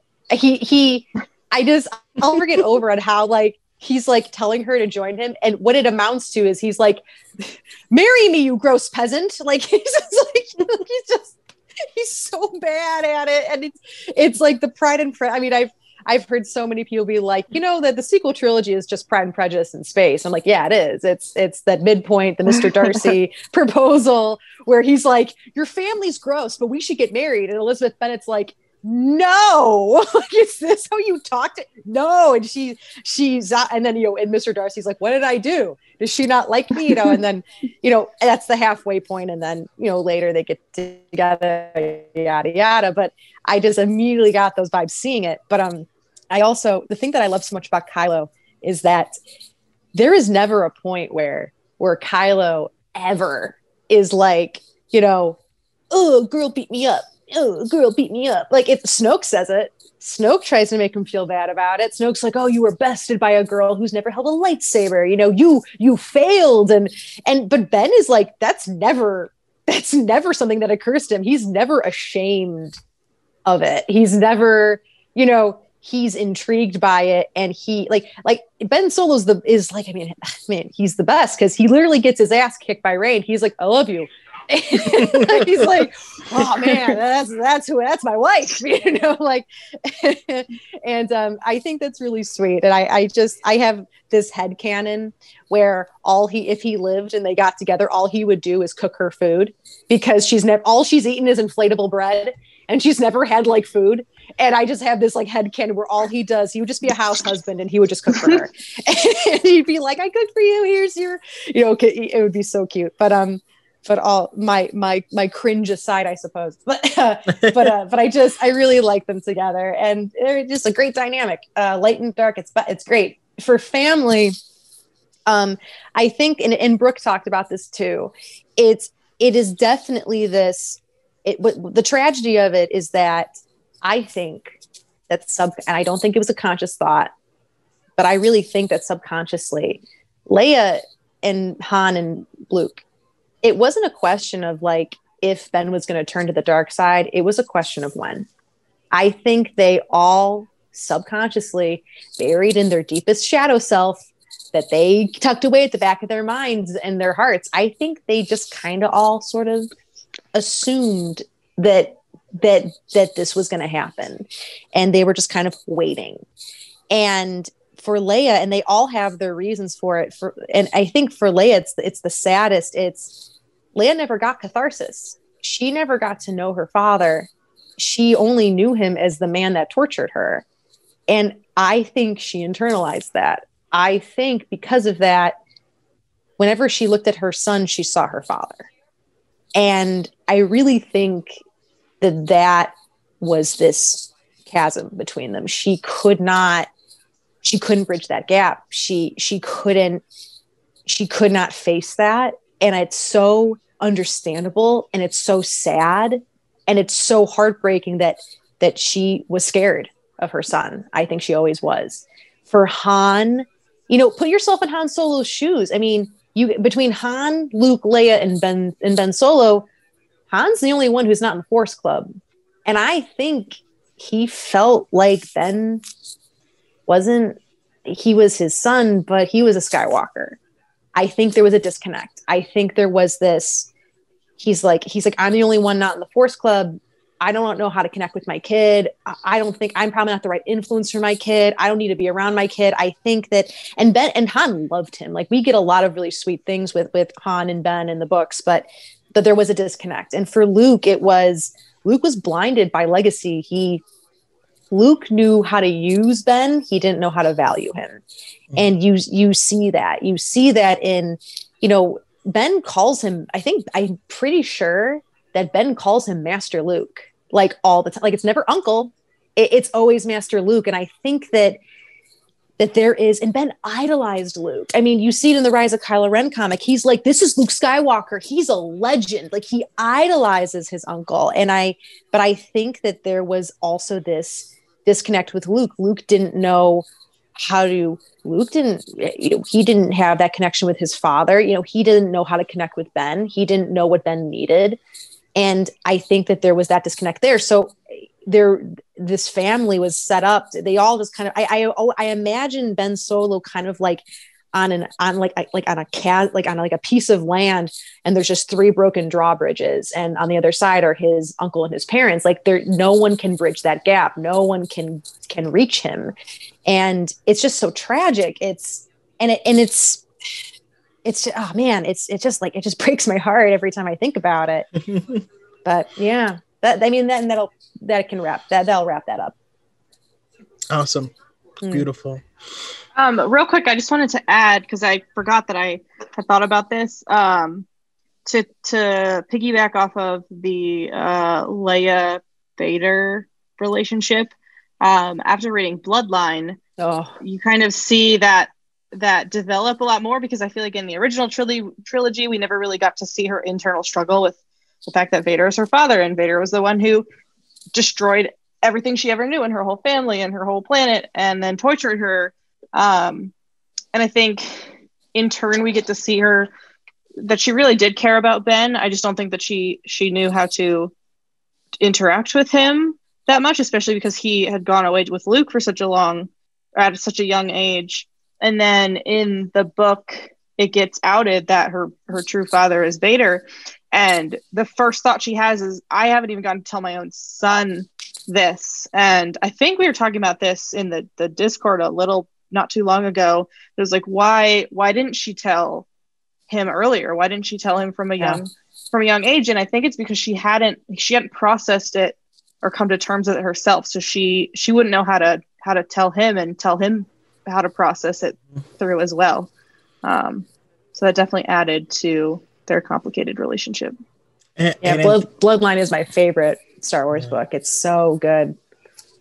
And until you stop and process it, um, trauma will beget trauma. Some someone has to end the cycle, you know. Mm-hmm. Um, but uh, Jay, uh, your thoughts on um, Ben's redemption, on Rey, and on on family, this uh, whole Skywalker legacy slash curse. Rey, I think she's very overhated by the fandom um because like she's she's come from nothing she was by herself on jakku uh, stripping, looking for parts, and then using that money to buy food. And I think that's why her and Kylo Ren connected so like connected because they both had nothing at all. I think that's why they had a good relationship. And um, hold on, give me a second. What was the question you said? What else? Um, yeah, I mean, just just your general thoughts with her when it comes to like her her uh, so so Ben's relationship with Rey. um, the thoughts about Ben and his family and what family means to him oh, in yeah. general and his redemption. Yeah, uh, like you guys were saying about Han Solo. Uh, feeling kind of left out because he was the only one who didn't have the force, and him and Ben didn't really have a a great father son connection at all. I, I feel like that's super sad. And then Luke and Luke and uh, Ben, uh, not really having that good uncle nephew connection. So Ben really ne- never really had a good connection with his family members, and that's pretty much what kind of caused them to fall to the dark side. Yeah, I, absolutely. I, I, I love it, and um, God, like there's there's so much to unpack here. Like as as you guys were talking, my mind was racing to back to um the, the novelization of it, and there's just one little part I just want to read real quick, and it's in, in chapter 14. This is uh, also it makes me laugh because after Rey healed Ben in the Rise of Skywalker, she just dipped. like she didn't say anything. There's no interaction. She's like, "All right, uh, gotta go," and just like and dipped out, which just makes me laugh. But um, in that moment, it says, um, "But his mind was in turmoil. He hadn't known such healing was possible. Didn't understand it, uh, how it had been done. But that wasn't the question that troubled him the most. Why had Rey healed him?" Why would she do such a thing? Why had his mother loved him right up until her last moment? Snoke had lied about that. Snoke had lied about all of it. All of those voices in his head, torturing him throughout the years, they had promised him that a moment like this could never happen. They don't care about you, just their precious New Republic, and later, just their precious, precious resistance. All lies. His mother had sacrificed herself to reach him, and then Rey had healed him at great cost to herself, in spite of everything he had done. He had failed to kill the light within himself because it had been all around him all along in Rey, his mother, even his father. Hey, kid, came a voice. Like, that's where Han pops up. and you're like, oh, come on, man. Why you gotta do that? Sorry for doing that to you, but that's that's all I could think about that whole time. Um, yeah, he, he was he was isolated. He was forced onto this dark side island and told, "You have to stay here because no one else will love you." And he was trying to convince Rey of that. Um, you know, he thought she'd be trapped like he was, and it's it's it's not true. Uh, yeah, there's there's always I mean the thing about hope is there's always room for hope. And that's that's the point. Uh,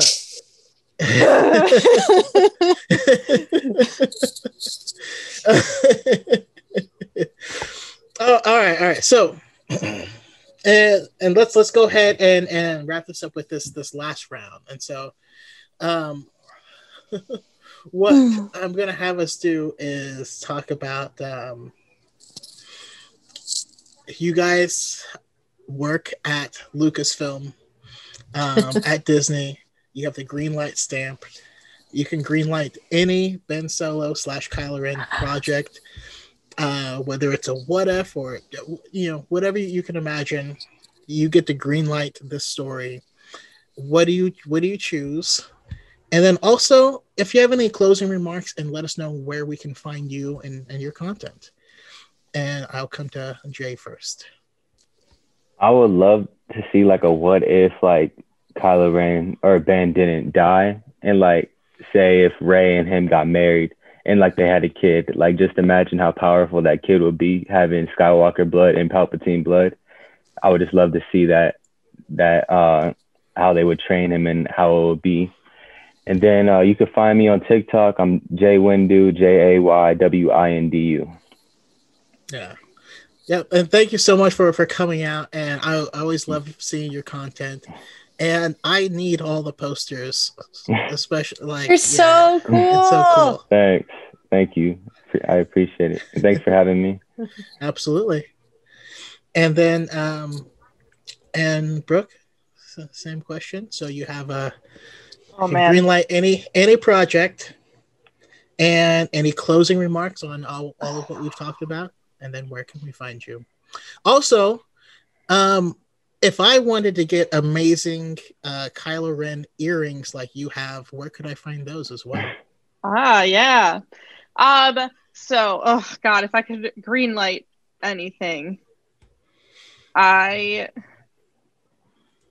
I, I just want the like world between worlds theory to be true, and that Ben finds himself in there, and we see even if he even if he doesn't ever come out of it, if he just like finds his peace within that, like if we just get like a post a post Ben dying story, even if he doesn't actually come back, because we don't see him as a force ghost at the very end. It's kind of left open ended a little bit.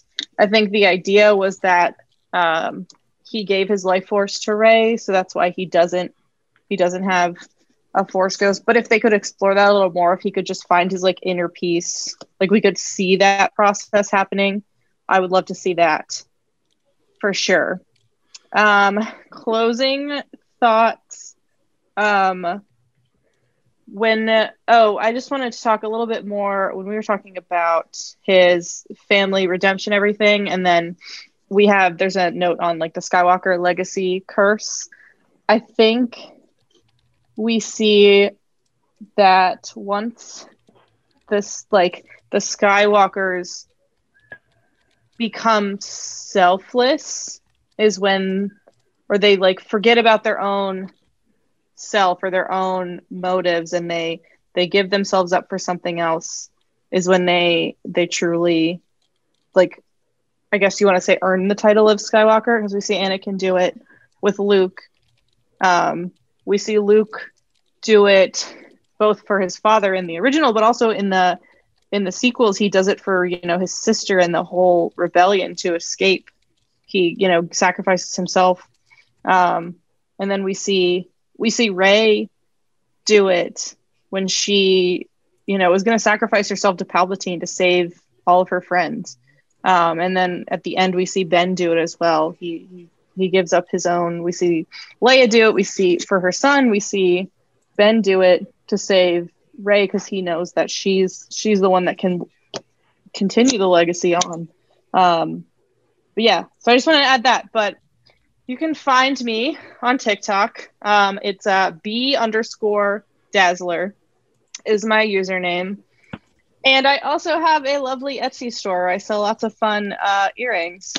So it is a Far Far Away Factory. If anyone is curious, wants to look it up. Awesome. Yep, and uh, your, your stuff is the best. I, I actually did have someone was commenting on it in in the chat, but we were we were so in the moment I, I couldn't like I couldn't call it out just then. It's all good. All right. And uh last but not least, Marilu. It was fun when you mentioned the earrings. I wanted to like be like to brick like plug your store, plug your store because it is just so delightful. I love it. Um, so okay, uh, if I could green light anything, I would green light a, a story where just where Ben just goes across the galaxy seeking redemption. I I think that my favorite manga of all time is Rurouni Kenshin um, it's just and it's like that type of story. It's just a guy who fought in you know in a war. He was an assassin. He did a lot of messed up stuff. And it's just a story about him finding peace and redemption and helping people. And it's a you know it's just a great story. And um and I had so many cool ideas because it's like I also want to make sure I make make it abundantly clear. This is my favorite character, and while I have a lot of sympathy for him, Kylo did a lot of fucked up shit. he did a lot of messed up stuff. I want to make that abundantly clear because I know that that's a point of contention with a lot of people.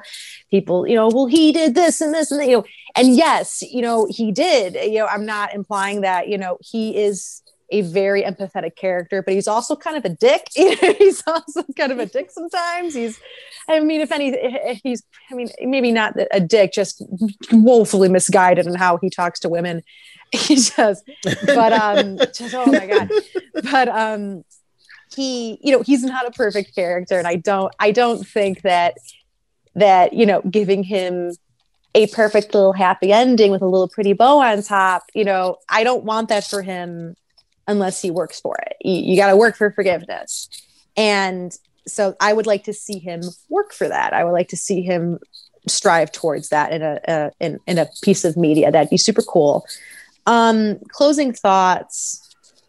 First off i just want to say thank you because I, I I have a lot of thoughts in this character, so I appreciate you guys letting me just go off and really be in the fields. I appreciate it.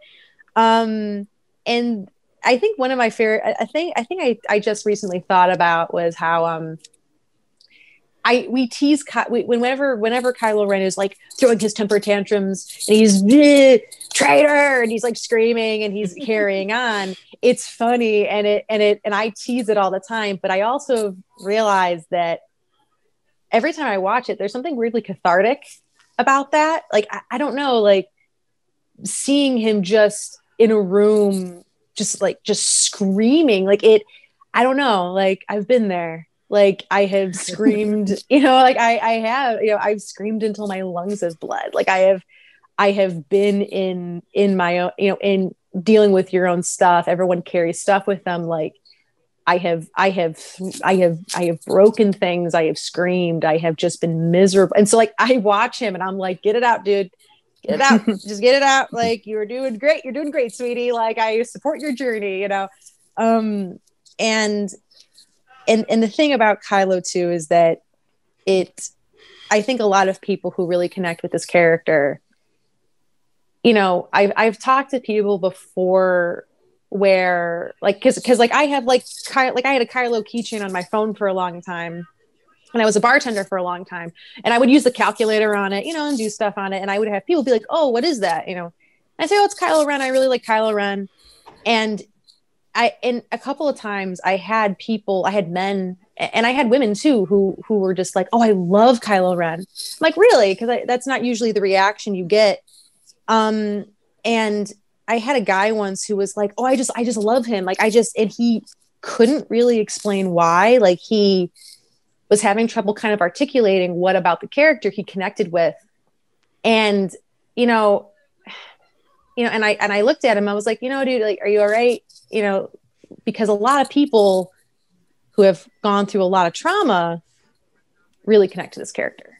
And he exi- you know, and I could and I could kind of see like the wheels turning in his in his head like i, I could kind of see the wheels turning with this with this guy. Like i could see him kind of putting it together. Maybe he was making a personal connection and a lot of a lot of victims of abuse really relate to Kylo Ren. And i think that um i think that like he he exhibits he's a survivor and i think he also exhibits like the dark side of of, vic- of victimhood. Like when people f- face trauma when they face violence if you know you know if they were hurt when they were children you know there's a there's a there's a dark path. Like if you don't have a support structure if you don't have a venue where you can seek help you can fall down you can go down a similar path to him. And i i think that's and i think that a lot of people really connect with that. And i think a lot of people i connect with that. You know i think a lot of people just they see him as kind of like a dark mirror of themselves and of their experiences. And he's just a very special character to me. And I just, he's just, oh man, he's great. And and Adam, and it's like I'm just pour one out for Adam Driver. He it's it's an interesting, like as as well written as the character is. I think if it wasn't casted right, it would have come off as like super whiny, super mm-hmm. like over the top. And Adam Driver has such a wonderful subtlety to him that he, like, I mean, it, all we all we had was you know ow and but we got this full character brooke said it we got this full character you can see the physical change in him in his body movement in his actions and just how he fights, how he moves. And I mean, they're they're when they connect through the force and they stare at each other, it is like that was one of the most powerful things I've seen like in a long time. And I remember Adam Driver saying like as long as he's with her, he's he's on the right path. and it's just like oh man it's just great so thank you for having me on to talk about him he's very special to me so um you can find me i'm miss eggy on tiktok and uh, and I just post a little bit. I, I've been branching out more with content, but like it's always going to be a Star Wars page, so that's where I'm at. And yeah, uh, I, I I love it. I love it. Um, we also, uh, I mean, your interview is always super super appreciated. Uh, for one, um, and we have some some some comment uh projects, right? So one is Poached Aggie presents oh Fantastic Bens and where to find him. I know who made that comment.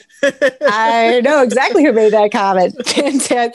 Element wants me to do like a drunk live so bad. He's like, do it. And I'm like, oh, I don't know, man. It's just like you know, what's funny is that every every once in a while, like I'd say like once like like a, a month or something, you know, I would I always listen to your to the podcast to uh the high ground at, at, work. Like i put it on in the morning. It's like my little wake up thing. And every once in a while i'd be like you know i, I wonder if he's going to ever do kylo. I know you kind of had reservations about doing them because of like the thirst traps. And it's like oh he's kind of like you know there's a there's a lot of opinions on him and a lot of them are not safe for work you know and and that's great. That's great you know. I mean, everyone enjoy him how you like you know. Um but um but uh when you had finally sent me the message, I was like, it is time. I'm like, oh yes, here we go. It's time. It is time. the king has returned. Um, but uh, but yeah, I I, mean, I don't even remember where the hell my point was going to be. Something I don't remember. I'll, it'll come to me later. But I was I was just very happy to get the message, and I was like, "Yay, we're going to do him!" So no, absolutely. Uh, oh, mm-hmm. Oh, we we also had um uh, Jedi Master Sleepy here, Sith Lord Sleepy in, in TikTok. He oh, said, he's great. Uh, from an Egg's point of view, a Ben Solo biopic written and directed by Miss Eggy. Um, it's just gonna be me crying. And then, and then, uh, my idea is just the title because you said it. Dark mm. Mirror. Yeah. the, yeah. The, the Ben Solo story. The Ben Solo story. Uh, yeah. Oh, I, re- I remembered what I was going to say. I, I remember like when you had sent, when you had messaged me, like this is real life. And, I, and I'm pretty sure Brooke, Brooke will, will agree with me wholeheartedly here too. It's like when you had messaged me, I was like, oh, this is perfect timing because I just cried about him. so it's all out. like it's all out. Like it's like, oh, I'll be totally in a good space. Like I could do this because literally, like Luke Skywalker and Ben Solo, like I will be doing dishes and I will just start crying. It's like yeah. they deserve so much better. yeah, I, I, specifically only watched The Force Awakens and The Last Jedi because I knew if I watched The Rise of Skywalker either today or yesterday, I would have just been a mess. Yeah. hey, if you tur- if you turn it off after he smiles, then it's a happy ending. That's just it. Like, wow, what a wow. great ending. Uh, although I, I, will say, um, I mean, both both Element and I live live in Cal- Southern California. If you guys come out, like we'll, we'll bring some bottles and then we'll just all drink and and just just cry about Star Wars. I feel like that oh would just God. be amazing. Oh my god! Um, Star Wars Celebration 2022. Uh, you guys come out. We're, we're we're doing it. I really need someone to like someone other than my boyfriend to to drink and yell at, about Star Wars with because as much as, as much as he loves it too, sometimes he's like, "We've crossed a line." like, oh, I was talking about the podcast earlier. I was like, "All right, this is like some of the notes that I have. This is what I'm gonna say." And I was talking to him, and he was like, "Remember to breathe when you do this." Oh Brooke, uh. like, oh my god, on that topic, oh my god, really quick. So after the Rise of Skywalker came out, you know, he died. And I am, and I was like, and I remember in the theater, I was like, okay, okay, like, no, we, you knew this was a possibility. Like, this is fine, yada, yada. And then I saw it Thursday night. And then I saw it again on Friday morning. I was, oh my God, I was a mess on Friday morning. I was like insane. And um, because I didn't sleep, you know, I just laid awake. And then, you know, and so we saw it Friday, Saturday comes, Sunday comes, and then Monday night, my my husband was watching television and I was sitting, we have like two little couches. I'm sitting on the other couch and I'm staring at nothing. Like I am just sitting there, dead face. And this is this is days later, and he looked at me and he was like, "Honey, are you okay? And I looked at him and I just burst into tears. And I and he was so not like he he came up to he's like, I know that he meant a lot to you. It's gonna be he was such a good partner. And I'm like, like heavy crying and i'm like i just don't understand why they would do that you know and then you know and then i got it out and i was like okay the healing can begin now and just oh man it's just it's wild like i'm i'm usually so logical with fiction like i'm like i'm very emotional mm-hmm. but like very logical and I'm like, characters die. And I'm like, okay, this character is dead. I'm sad, but we're moving on. You know, this this narratively makes sense. But man, this guy, there's something there, man. like I just had a that moment. Effect. Yeah. Yeah. I I think I saw it so many times in the theater because I was like repressing the feelings that I knew that were going to come. And like even after I saw even after I saw The Last Jedi, it was the same I graduated in December for co- from college and I remember like walking like across the stage being like but what's going to happen like shaking hands with like the president and being like thank you but also yeah Star Wars. Yeah, yeah, yeah, yeah, yeah, yeah. Give me yeah. okay, yeah, you know, yeah. And, and also, f- full disclosure with with Marilu, um, the first time I had her come on the podcast was I was doing episode two, and she had some some takes on on Amidala, and I didn't know who to get to come for episode two because that's no one's favorite. My thing is, I want to I want it to be someone's favorite thing when that's mm. what we're talking about. Um, and so she she was kind of came on an awesome job, and um, and I, I, did the same thing with with Solo. I got I found two people. Solo is their favorite, um, and and Mary Lou also really liked it, and so I was like, okay, I know what topic she wants to talk about, so I have to invite her to that one because she's been so so awesome and kind. Oh, so, I love I love Attack of the Clones. I have very fond memories. But you it's you are right though. It's like Attack of the Clones is no one's favorite. I've like I've come to I've come to terms that it's in my top three. Like the middle yeah. children, the middle children are my top three. And I'm unashamed about it now. Hell yeah. I have super fond memories of Attack of the Clones. I love it. Well, uh, thank you guys so much for for coming on. Uh, this was such an awesome podcast, and I have a lot more stuff to to contemplate that I had not thought of before. So, um, thank you for that, uh, and for my twos later. Um, but um, yeah, please follow everyone that was here on, on, the podcast. And if you want awesome stuff, check out Brooks Etsy store, which is far, far away Factory, yes. Far, far away factory. Factory. Mm-hmm. Um, it's so good. Should should make some excellent stuff. But yeah, love you all, and may the force yeah. be with you. Thank you may so much. Force be with you. Thanks. Awesome. Bye.